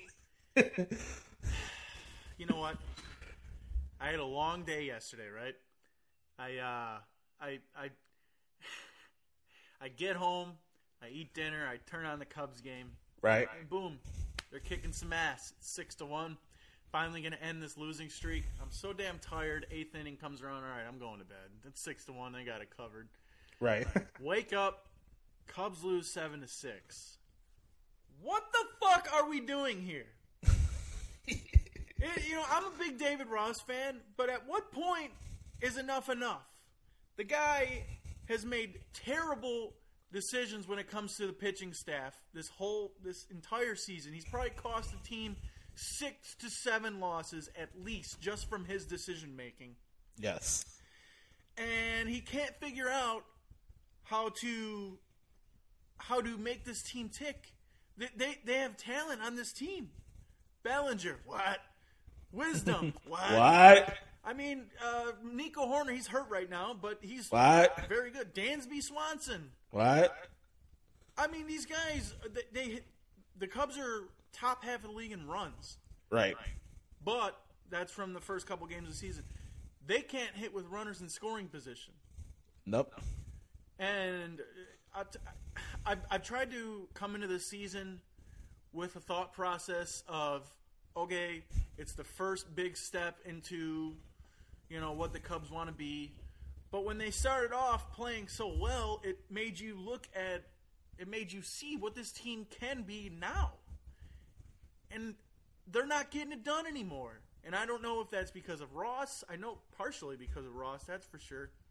I don't know. I don't know if these guys are, are thinking too much at the plate, but that's where the management has to come in. They need to figure this shit out because you can't you can't go lose. You can't lose a game that you're winning six to one in the eighth fucking inning. Can't Chicago happen. sports, Chicago sports, Josh. That is fucking Chicago sports to a T. The White Sox, what? The Cubs, what? What? The Blues, What? Hawks, the What? Bears. It What? never fucking ends. It is a circular motion. It's a it is a merry-go-round of bullshit every single season. Fall, spring, summer, winter. It's the same shit. It never ends, and we're we're we're we're doomed to sit here in limbo for the rest of our fucking existence. There you go. Ladies and gentlemen, please somebody clip that. Hold, shield. clip that for us, please. Oh, that's beautiful. Killer, dude. You, you know what? You know what you need to say next, right? We stinks. We stinks, Josh. Get that shit patented. Patent penning. Shout out to Marty Simpson. On that note, it's time for the main event. It's scheduled for one fall with the unlimited time limit. and if you're easily offended, that's a you problem, not a we problem. It's time for another edition for What the Hell is Wrong with AEW. Let's start this bad boy off in a three, a two, a one. beat your meat, beat, beat your meat, beat your meat, beat, beat your meat, beat your meat, beat, beat your meat, beat your meat, beat, beat your meat. I'm telling you, my time is right now. Right this minute, 2022. We're living in my time is now. My time is right. God damn now. Man, what intensity. It's time for What the Hell is Wrong with AEW? Aubrey Edwards. It's definitely a good place to start? Oh, fuck me. Welcome, everybody, to another brand new edition of everybody's favorite segment in all of professional wrestling. The segment you need, a dose of reality, if you will, in the wrestling audio space, is otherwise known as What the Hell is Wrong with AEW, aka What Isn't Wrong with AEW. Let's take a look at that picture one more time here. You see these masquerade of, of outlaw mud show freaks and has-beens that need to go home and stay the fuck home? This right here, this collective picture is what the hell's wrong with AEW. I mean, where the fuck do we start? Either way, my man. um, let's take a look at this press release from uh, yesterday that was announced at the Warner Upfronts. By the way, didn't you notice there was a lot of conjecture and hyperbole going into this deal last week about, oh, AEW's going to get announced for their extension and a billion dollar TV rights deal and all this stuff, right? And CM Punk's going to show up at the Upfronts. CM Punk did not show up at the Upfronts. Nope. There wasn't an uh, announcement of, of a billion dollars. Nope. And AEW was not mentioned in the upfronts into 40 minutes of Warner's presentation. I know Twitter likes to tell you that AEW is this uh, Elzebub, this bubbling promotion that's just about to explode and go to heights never seen before that WCW wish they could have. Stop falling for the bullshit. It's like telling a Chicago sports fan that we're going to have a sustainable franchise once we have a good streak of momentum going on. Okay? Stop falling for the bait. Okay? So let's take a look at this. I'm going to put this in a screenshot. Just give me one second. All right, we got this here. Sammy, you see this? Yes, sir. All right, so here's the logo here. Total Monday Night War uh, Nitro ripoff Jones here. So June 17th, write it down. That's the debut show on Saturday, 7 p.m. Central. If you live anywhere else, figure it out yourself. Uh, all right, ready? Let's take a look at this. Uh, TNT launches the second night of professional wrestling with a new tentpole series, AEW Collision, on Saturday, June 17th. It was announced today by Kathy Finch, Chairman and Chief Content Officer, U.S. Networks Group Warner Bros. Discovery during the company's 2023 Upfront presentation at Madison Square Garden in New York City. This live two hour in ring show will air every Saturday night from 8 to 10 p.m. Eastern, featuring more wrestlers, more stories, that's a bunch of bullshit, and more action to super serve fans. AEW Collision. Who the fuck are we fooling here? like, seriously. AEW, this is the best part here. AEW Collision will feature headliners including Miro, what? Samoa Joe, what? Thunder Rosa, what? Powerhouse Hobbs, what? And how about this one? The guy that we haven't seen in eight months, Andrade El Idolo. What? All right. Let's go down here to this bullshit here. We are doubling down on wrestling with AEW Collision, which gives fans two more hours every week, said Jason Sarnes, president of Turner Networks, ID and HLN linear and streaming networks. AEW's rosters of AEW, AEW's roster of talent has expanded so quickly that we felt it needed another night to bring our audience the epic rivalries, unforgettable matches, and stars they love to watch. Adding collision to our programming mix on TNT will allow us to satisfy the massive demand we felt from our hardcore fan base and be the ultimate complement to AEW Dynamite on TBS. Hold on a minute, though. Haven't they had that giant roster for about three years now? Four? Yeah, what a bunch of bu- bu- bu- bu- bu- bu- bu- bullshit. hey, you guys remember that from uh, Mr. Deeds, Adam Sandler, right? Bullshit. That's the ultimate line, uh, especially a guy like myself that's been used by uh, women that have no self awareness. That's the ultimate uh, throwback line there. Bu- bu- bu- bu- bullshit. You don't know what the fuck you want, bitch. Keep it moving. you and your fascination with a 42 year old man is eight years older than you. All right, uh, we're getting off track here. Let's, uh, let's get out of here. let's continue on here. But uh, what I just read there, what a bunch of bullshit. Oh, how cute. You're going to cater to your hardcore fan base, which you've been doing this entire fucking time since the promotion started in the first place. How cute. How about the fans who are not drinking your Kool-Aid since day one? How about that one? All right, let's let's let's hear what the uh, super genius here has to say. Tony Khan. With the addition of AEW Collision on TNT, I am extremely proud that a Turner Network will be the home of Saturday Night Wrestling for the first time in more than two decades, said Tony Khan, CEO, GM, what? Head of creative of AEW. The debut Collision is significant across numerous sectors, including television, writing, entertainment, and sports, and reinforces AW as the bold property we envisioned when we launched in 2019.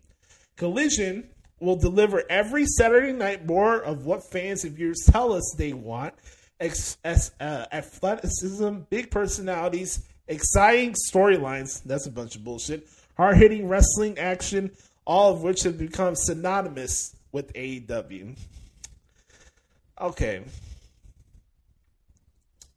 Before I have a brain aneurysm here, um, can you tell me that we just not lost IQ points with this press release that I just skim over here? I definitely feel a little, uh, a little different after that one. I don't know if I, I don't know if I uh, became, I don't know if I become dumber after that or, I don't know. Know. It's brutal, man. Get they're, the cocaine they're delusional. Ready, Tony. Get the cocaine ready.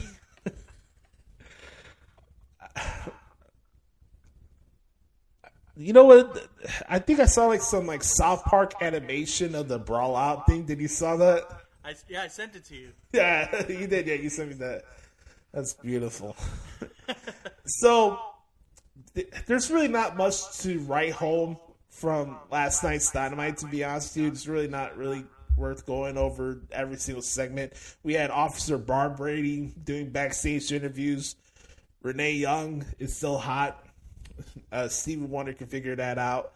Um, I, I mean, she's definitely one of the best parts of the TV show besides MJF each week. I'm just being honest. But um, outside of that, I mean, there's, I mean, there's a couple matches I liked. Um, we had, uh, surprisingly, the Chris Jericho Roderick Strong Falls Count Anywhere match was pretty decent. Um, I enjoyed it for what it was. Uh, w- the the pitch was that the Adam Cole and the January 6 appreciators were banned from ringside during the match, but they go outside and Adam Cole is not banned for attacking Chris Jericho out of the arena. So I thought was nice, funny finish there. But it did not intense my it didn't up let's say up the ante for my interest for their matchup at double or nothing. I could give two shits about that to be honest with you, uh, Sam. Um, yeah, I don't know, man. We, we said it last week. The effect of Jericho, it'll drain you down, man. it's just I don't know what else to say about that. The show started off with a promo. I was really surprised by that because when's the last AEW show started off with a promo? Uh, it was Wardlow and Christian. They set up uh, their match at Double or Nothing for the TNT title. Christian gave Wardlow a low blow. Dino Douche was out there to help out Christian Cage. I don't know, like that. I can't take it seriously when you have Wardlow trying to be portrayed as a badass, but he gets beat up by Dino Douche. I, I, I can't I can't take it seriously. Just can't. Uh, and then the other match I liked was Ricky Starks and Jay White. I almost forgot Jay White was still in AEW. Uh, but he- how about this? A feud that nobody's giving a shit about, and for a sign that was supposed to be this game changer, right? Jay White goes in and they have a DQ finish. Picture if that finish happened on Raw and SmackDown, people would be having hissy fits over it. Hissy White- Remember when Jay White first came in? Everyone, uh, another game changer. They're all game a- changers. I haven't heard a goddamn thing, honestly. And I, I'm on the outside looking in, to be fair. But I mean, still, I, I, I like I pay attention to at least some of the stuff that happens, and I really don't hear much. Well, here's my question for everybody that's watching and listening to this. When are you going to stop falling for the bill of goods that is AW? Like, honestly, I want this to be good, but I'm not going to sit here and feel sorry for myself that these douche canoes write this segment for us each and every single week. It's bad TV. This is worse than Dixie Carter run TNA. I'm being honest here. This is worse than TNA on Pop TV or Destination America. This is not good television. It's hard to watch for me, man. I when I do turn it on, I, I only last about thirty minutes. And and my boy Rob, who sent us a question earlier, he's a big AEW guy, and he understands on my end why I don't get into it. And uh, he's one of those guys that he's not going to sit there and, and shit on the product or nothing. And, Yeah. and he's not going to disparage you for not liking it either. So, but but that's the thing though. That there's no reason why we shouldn't like it because they have all the talent, they have all the pieces. It's just, it's just, it's just not a good TV show, man. It's really not. They, they get in their own way. Yeah. And this is what doesn't make sense to me, right? They're building up this four pillar match. So uh, randomly, they have Pockets and Darby Allin in a tag team beating up Lee. By the way, Lee Moriarty, get a new fucking theme song, please. I'm so sick of hearing it. I feel like my ears are bleeding every time I have to hear that fucking song. So, Is so we have worse than damage control though. uh, nothing's worse than damage control. nothing's worse than that. Um, but seriously, like, so they have this match here, right? It's Orange Cassidy and Darby Allin. They have nothing to do with each other, right? No interaction. They're not in the feud with each other. They had this random ass tag match with Lee Moriarty and uh, Big Cass. Big Bill. What a stupid name, by the way. Big Bill. Uh, and then this is the AEW fascination where it makes me lose my sense of belief, right? That every time Orange Cassidy and Big Cassidy into a ring with each other, Orange Cassidy is portrayed in the ring like the seven foot guy, and Big Bill's uh, portrayed like pocket size. Like he does this uh, knockoff uh, Roman Reigns Superman punch. They call it the Orange Punch, right? That's his stick and he does it to Big Bill, and Big Bill just falls off the apron, like selling it to death. You're killing the guy's reputation every time you match these guys together. It's not helping the guy. So you have Lee Moriarty and Bill do a job to Pockets because God forbid Pockets loses a wrestling match. and we have Darby Allin who has nothing involved. In, it makes no sense. And then we have Sammy Guevara cutting three different promos in one show. Who the fuck wants to listen to Sammy Guevara on any show? Come on, Make it make sense to me. You're a big Sammy guy. I know it. I know it. You're hiding it. I am not. three fucking promos, three different parts where I have to see this douchebag on my TV screen. Oh, because he tries to pretend to be a babyface on their all access bullshit show. Like, I'm supposed to feel sorry for the guy now. Give me a break. And all we hear from MJF is nothing.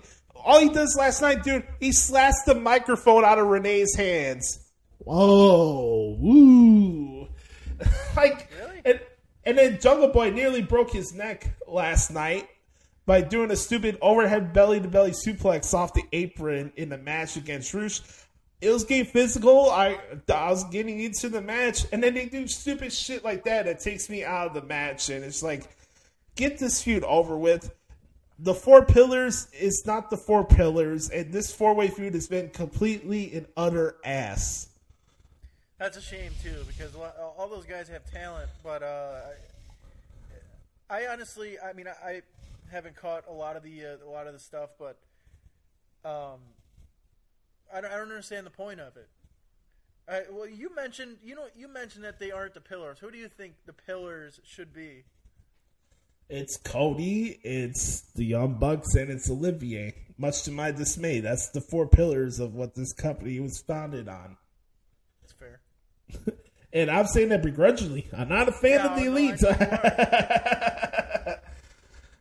Speaking of the elite, they're in this feud with the House of Torture USA edition. It's just a shame, man. Like they got Wheeler Useless, aka Master Wato uh, of the AEW, in this group. I can't take this seriously. You would think I'd be more interested in the group that has Bryan, Moxley, and Cesaro in it, but I don't. They look goofy when they do their backstage hit and run spots. They look stupid. They look like the House of Torture in New Japan. I don't wish that on anybody. They are a brutal faction. Brutal Bob Evans esque bad. Okay? They're bad. And, okay, so he was the big announcer last night, right?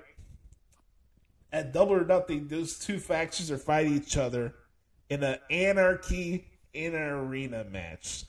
So instead of Stadium Stampede, we have all four of these schmucks, no, all eight of these schmucks from these two different groups fighting each other all over the fucking arena for 30 minutes. Just like they did last year with the January 6th Appreciators. Stupid. It makes no sense with the feud that's going on. Okay, think about this. The BCC's whole issue is that the elite are cosplayers, amateur wrestlers. Like, they don't care about the merits of fighting and pro wrestling, right? So, what do we get in return? An outlaw mud show match just so everybody can fucking bleed and fight each other all over the arena. It makes no fucking sense. I can understand blood and guts if you want to do that, but to have this fucking rip off Stadium Stampede outlaw football fuckery bullshit, it's a waste of time. Let me let me do this excrement impression before I lose my mind, okay? Do it. All right, I got two lists of matches to announce here, so bear with me here. Coming to you live on Rampage on TNT this Friday night. We got the acclaim and Billy Gunn taking on the varsity athletes. On there, we have the AEW TBS Women's Championship Open Challenge. It's Jade Cargill taking on Danny B.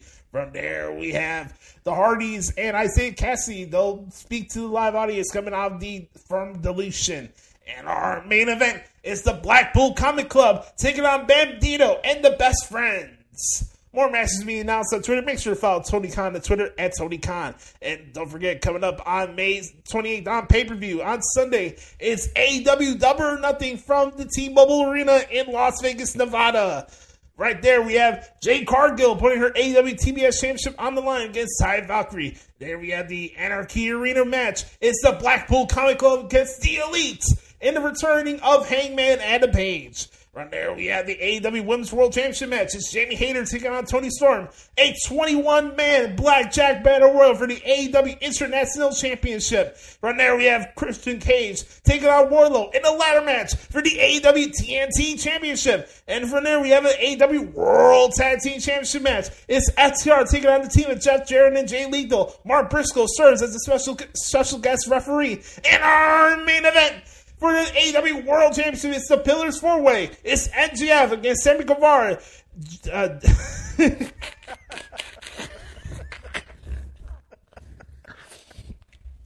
it's MJF, Sammy Guevara, and two. so close.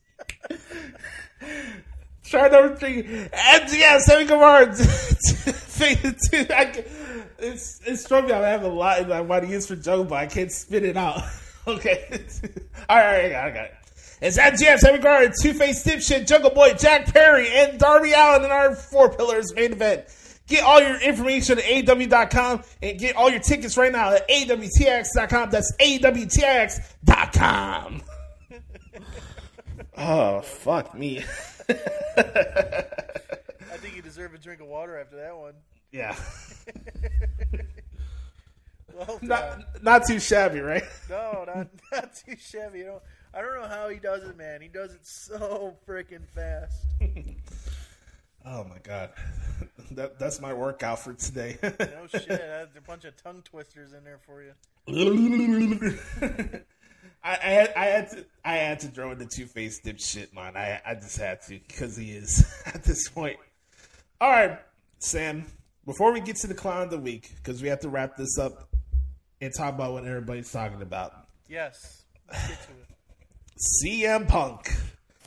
People can't stop talking about the guy. Ugh. Well, not only was there a lot of conjecture and scuttlebutt about what was going to go on with this new deal for uh, AW, they announced that Collision will be debuting on June 17th. Everybody and their mother knows that the show will probably take place at the United Center. A lot of people are uh, expecting CM Punk to make his return there, try to do a rerun of what happened at the uh, Rampage show when he made his AEW show, uh, AEW debut, which we were there for that uh, moment. And nothing really happened. What we got out of it was not an announcement of CM Punk's return. AEW decided to announce on Dynamite that they're holding on to next week to announce the location for this fucking mud show that's going to be taking place on Saturdays. And what we got out of CM Punk was this. Give me this one second. I got it right here. Look, everyone. Bryan Alvarez doesn't like it when misinformed internet trolls make up rumors about him. So please stop making up rumors and stories for clicks while Bryan makes up rumors and stories for clicks, okay? He's married, for God's sake. By God, that man has a family. Bryan Alvarez, shut the fuck up and stop talking about me. Challenge day one. Number two, this is a direct letter from Bryan Alvarez to David Bixenspan. Uh, by the way, uh, Bixenspan is a uh, two faced dipshit as well. So let's continue on with this. But, anyways, here's the letter he wrote. I feel stupid for even bother write, bothering to write this, but David Bixenspan is one of his moods, and I have been reading the stupidest shit the last three days. If you ever talk to Punk about this, and I doubt you will, and I doubt even more that he would give a fuck, please let him know that I do not, nor have I ever had any problem with him. It's been four years, and Big still believes that I hold a grudge against CM Punk because he was dating Maria, Maria, Maria Kanellis, for those who were wondering.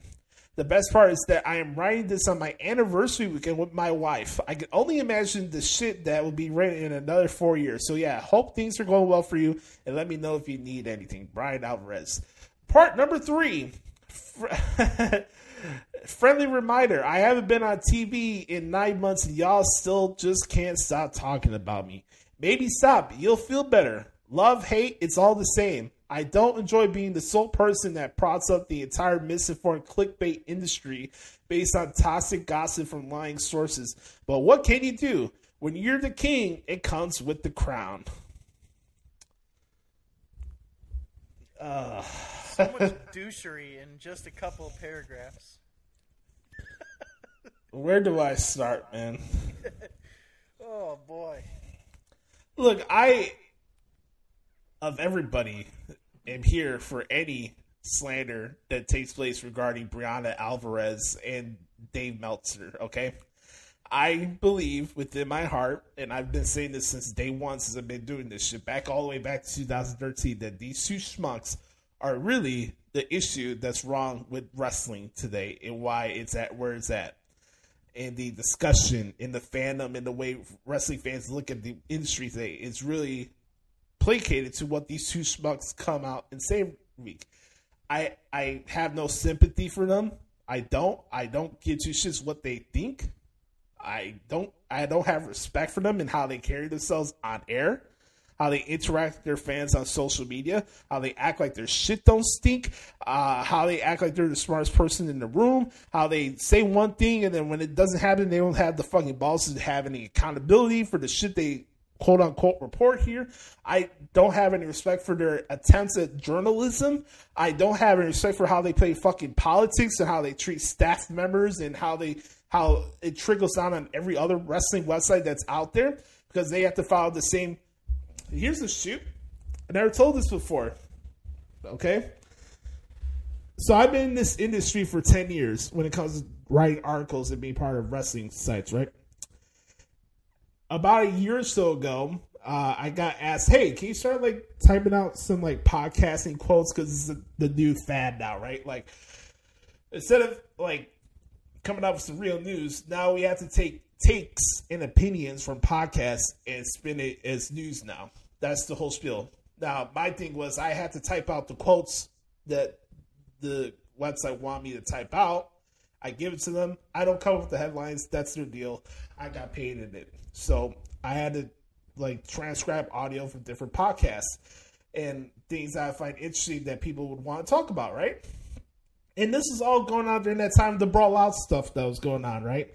And all this other shit. and a lot of it had to do with Dave Meltzer. Comments from Jim Cornette. You know, every other day you see an article, right? Jim Cornette says this, Eric Bischoff says that, et cetera, et cetera. And a lot of it has to do with Meltzer, right? And I started doing that.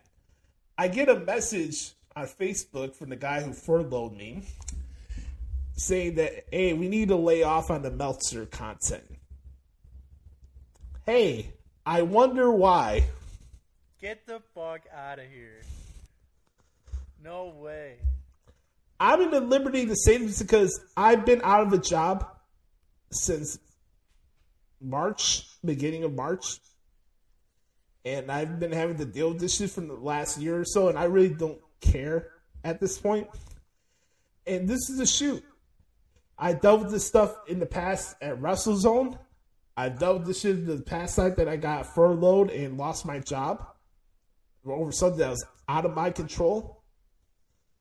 This is how this echo chamber works. Okay? What feeds into that fucking shitty ass newsletter is permeated throughout every wrestling website that you read. I give exceptions. I think Fightful does a good job at times. I give credit where credit's due. I think at times Mike Johnson and PWInsider do okay job, but that's pretty much it as far as like who I would get credit for in this field. But the rest, copying, paste bullshit. Same articles on every site, same coverage every other site unless it was me doing my own play-by-play articles. You can see the difference in effort that I put into this shit. And then all of it is going back to like what's St. Shades Meltzer because without honestly without that website, without the Observer, the sites that I was working for, they don't exist.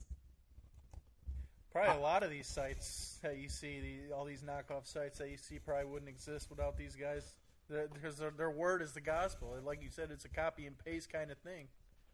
Yeah, it's aggregation of made up bullshit that CM Punk just said there.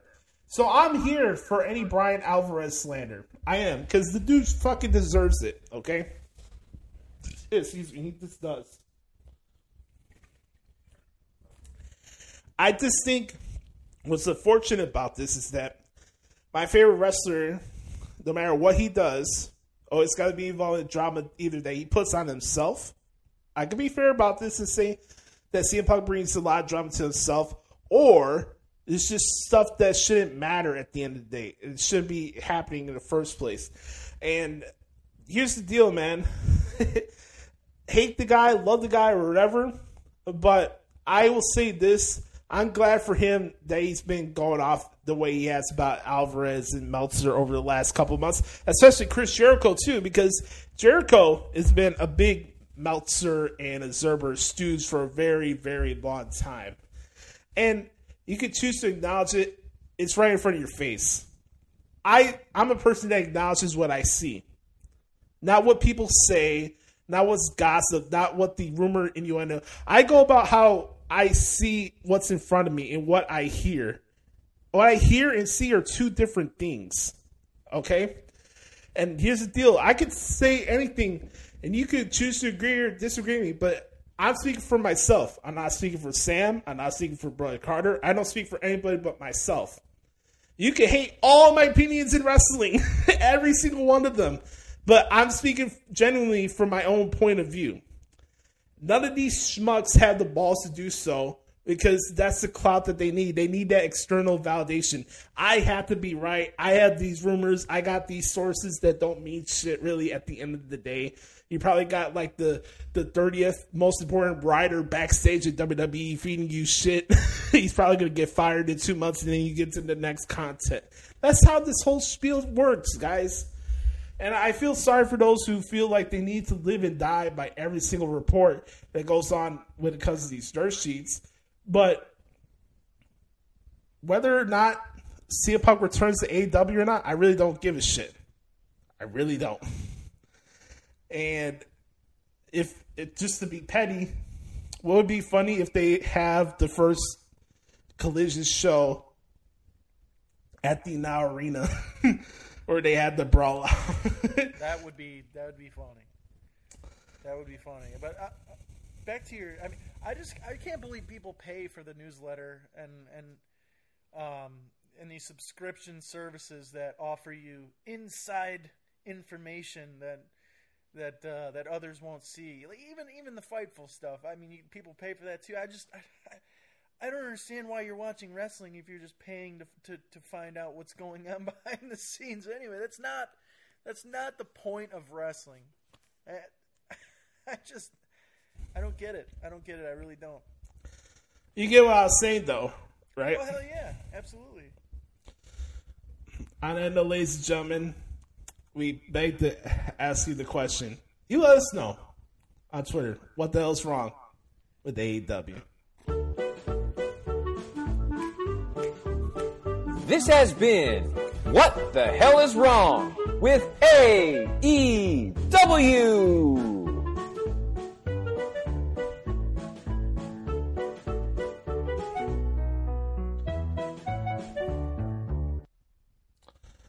All right. Before we say goodbye, ladies and gentlemen, it's been a fun edition of the Hoots Podcast as we usually do here.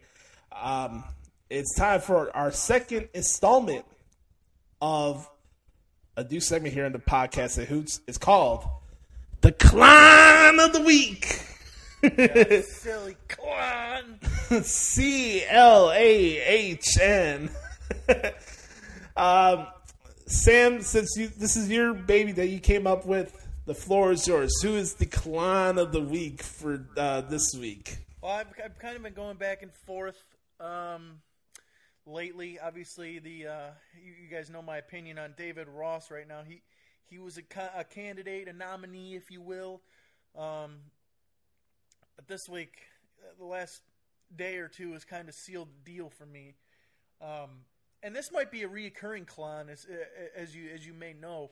This week's clown of the week, the second official clown of the week, is officially Bryan Alvarez. Congratulations, sir! How can you not go with this guy right now? He's just a total Too hard. schmuck. Too hard Well, not to. Yeah, uh, and that's what I'm saying. He might be a re- reoccurring member. He, he might be a, a you know a five time, five time, five time, five time, five time. By the time by the time this year is over, he might be a five time clown of the week. Hey, I already said it, man. Bryan Alvarez is already the dean of DSU, uh, Dipshit University. So- Yeah, I- you, I, I was gonna say the entire Wrestling Observer newsletter, but we'll give it to Bryan just for his uh, his bullshit. I have an honorary nominee. Do it. Let's hear it.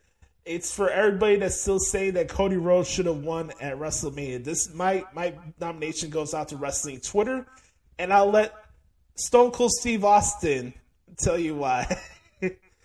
this is Stone Cold. I'm busted open today. Beautiful. I really respect the hell out of Cody for, for what he did when he walked away from WWE and found himself went down to AEW and then came back or, or was hired back, however that works. And you know he he, he gets injured, he blows out a pec, he competes in what was the Royal Rumble, and now, now he comes back and you know he gets in the main event with Roman, and I just think it was so storybook. It would it would have been so cliche to put the belt on him more so than than that really. Has he earned the opportunity to be there? Yeah, but is is he was would he have been the right guy right now trying to you know take out Roman Reigns and I just I just think not. Roman is so on fire and is so money right now. Uh, Cody's going to be there. The, the fans. I thought it made to me it, it made me respect Cody more. You know, when you're laying down there looking at the lights, and you know that hey man, that that story's going to be completed one of these days, but but it ain't going to be right here. And it was for the right reasons, and the reasons was business. Stone Cold is the man. What else needs to be said? Yeah, uh, it, didn't, hurt- it didn't hurt him at all. It really didn't. Yeah, listen to the crowd. They're still popping for the dude. Oh yeah. Yeah. Hey man, we tried to just keep it a hundred here, but you hear from the great one of the greatest of all time right there. I don't know, I don't know what else to say, man. But Sam, another fun episode in the books, man. You had a good time. Oh man, I always have a good time shooting the shit with you, talking wrestling, talking sports, whatever it may be. Um, it's it's been a light uh, during a rough time. I'm I'm uh, happy to be here. Uh, brother, man, I appreciate you more than you know. Uh, let everybody know what's going on with you in social media. With anything you got, to uh, you want to plug, my man. Uh, Second City Sam on Twitter. Uh, follow me or friend me on Facebook. I got Instagram. I don't really do too much on there. I started a YouTube channel. Um, just my my I do a couple of short videos every day and do like a, a six my thoughts in sixty seconds. So you can check that out too at Second City Sam on YouTube. And uh, that's really about it, man. I'd like to uh, thank you for having me on once again. Yes, anytime, my man. Uh, make sure to follow yours truly at Twitter at the Hoots Podcast. I'm on Instagram at Josh Lopez Media. Uh, make sure to uh, subscribe to our YouTube channels as we're on the road to 1,000 subscribers. Also, make sure to check out our stuff on uh, Spotify that really helps expand the reach of the show. If you have any thoughts, negative, positive, and constructive criticism for the show, just let us know. Uh, I'm always open to ears. Even though we've been doing this show for seven years, doesn't mean we can't improve on stuff. Um, we appreciate those who do take the time and check out the show. I want to thank everybody who participated in the back porch Q and A session. That was a lot of fun. Uh, a lot of good questions this week. Uh, always have a blast here shooting the shit on, on, on these microphones with the good brother here. So uh, we hope we had we hope you guys enjoyed the pod this week. Remember, folks, be the authentic product that is your stuff. Remember, nobody dictates the pace of, the pace of your life, but yourself and the man upstairs. Love you guys. For Sam, I'm Joshie. This has been episode 361 of the Hoots Podcast. We'll be here next week to make our predictions for the Night of Champions. No. Shout out to Brother Carter. We'll talk to y'all next week. Yes, sir. Bye bye, bitch.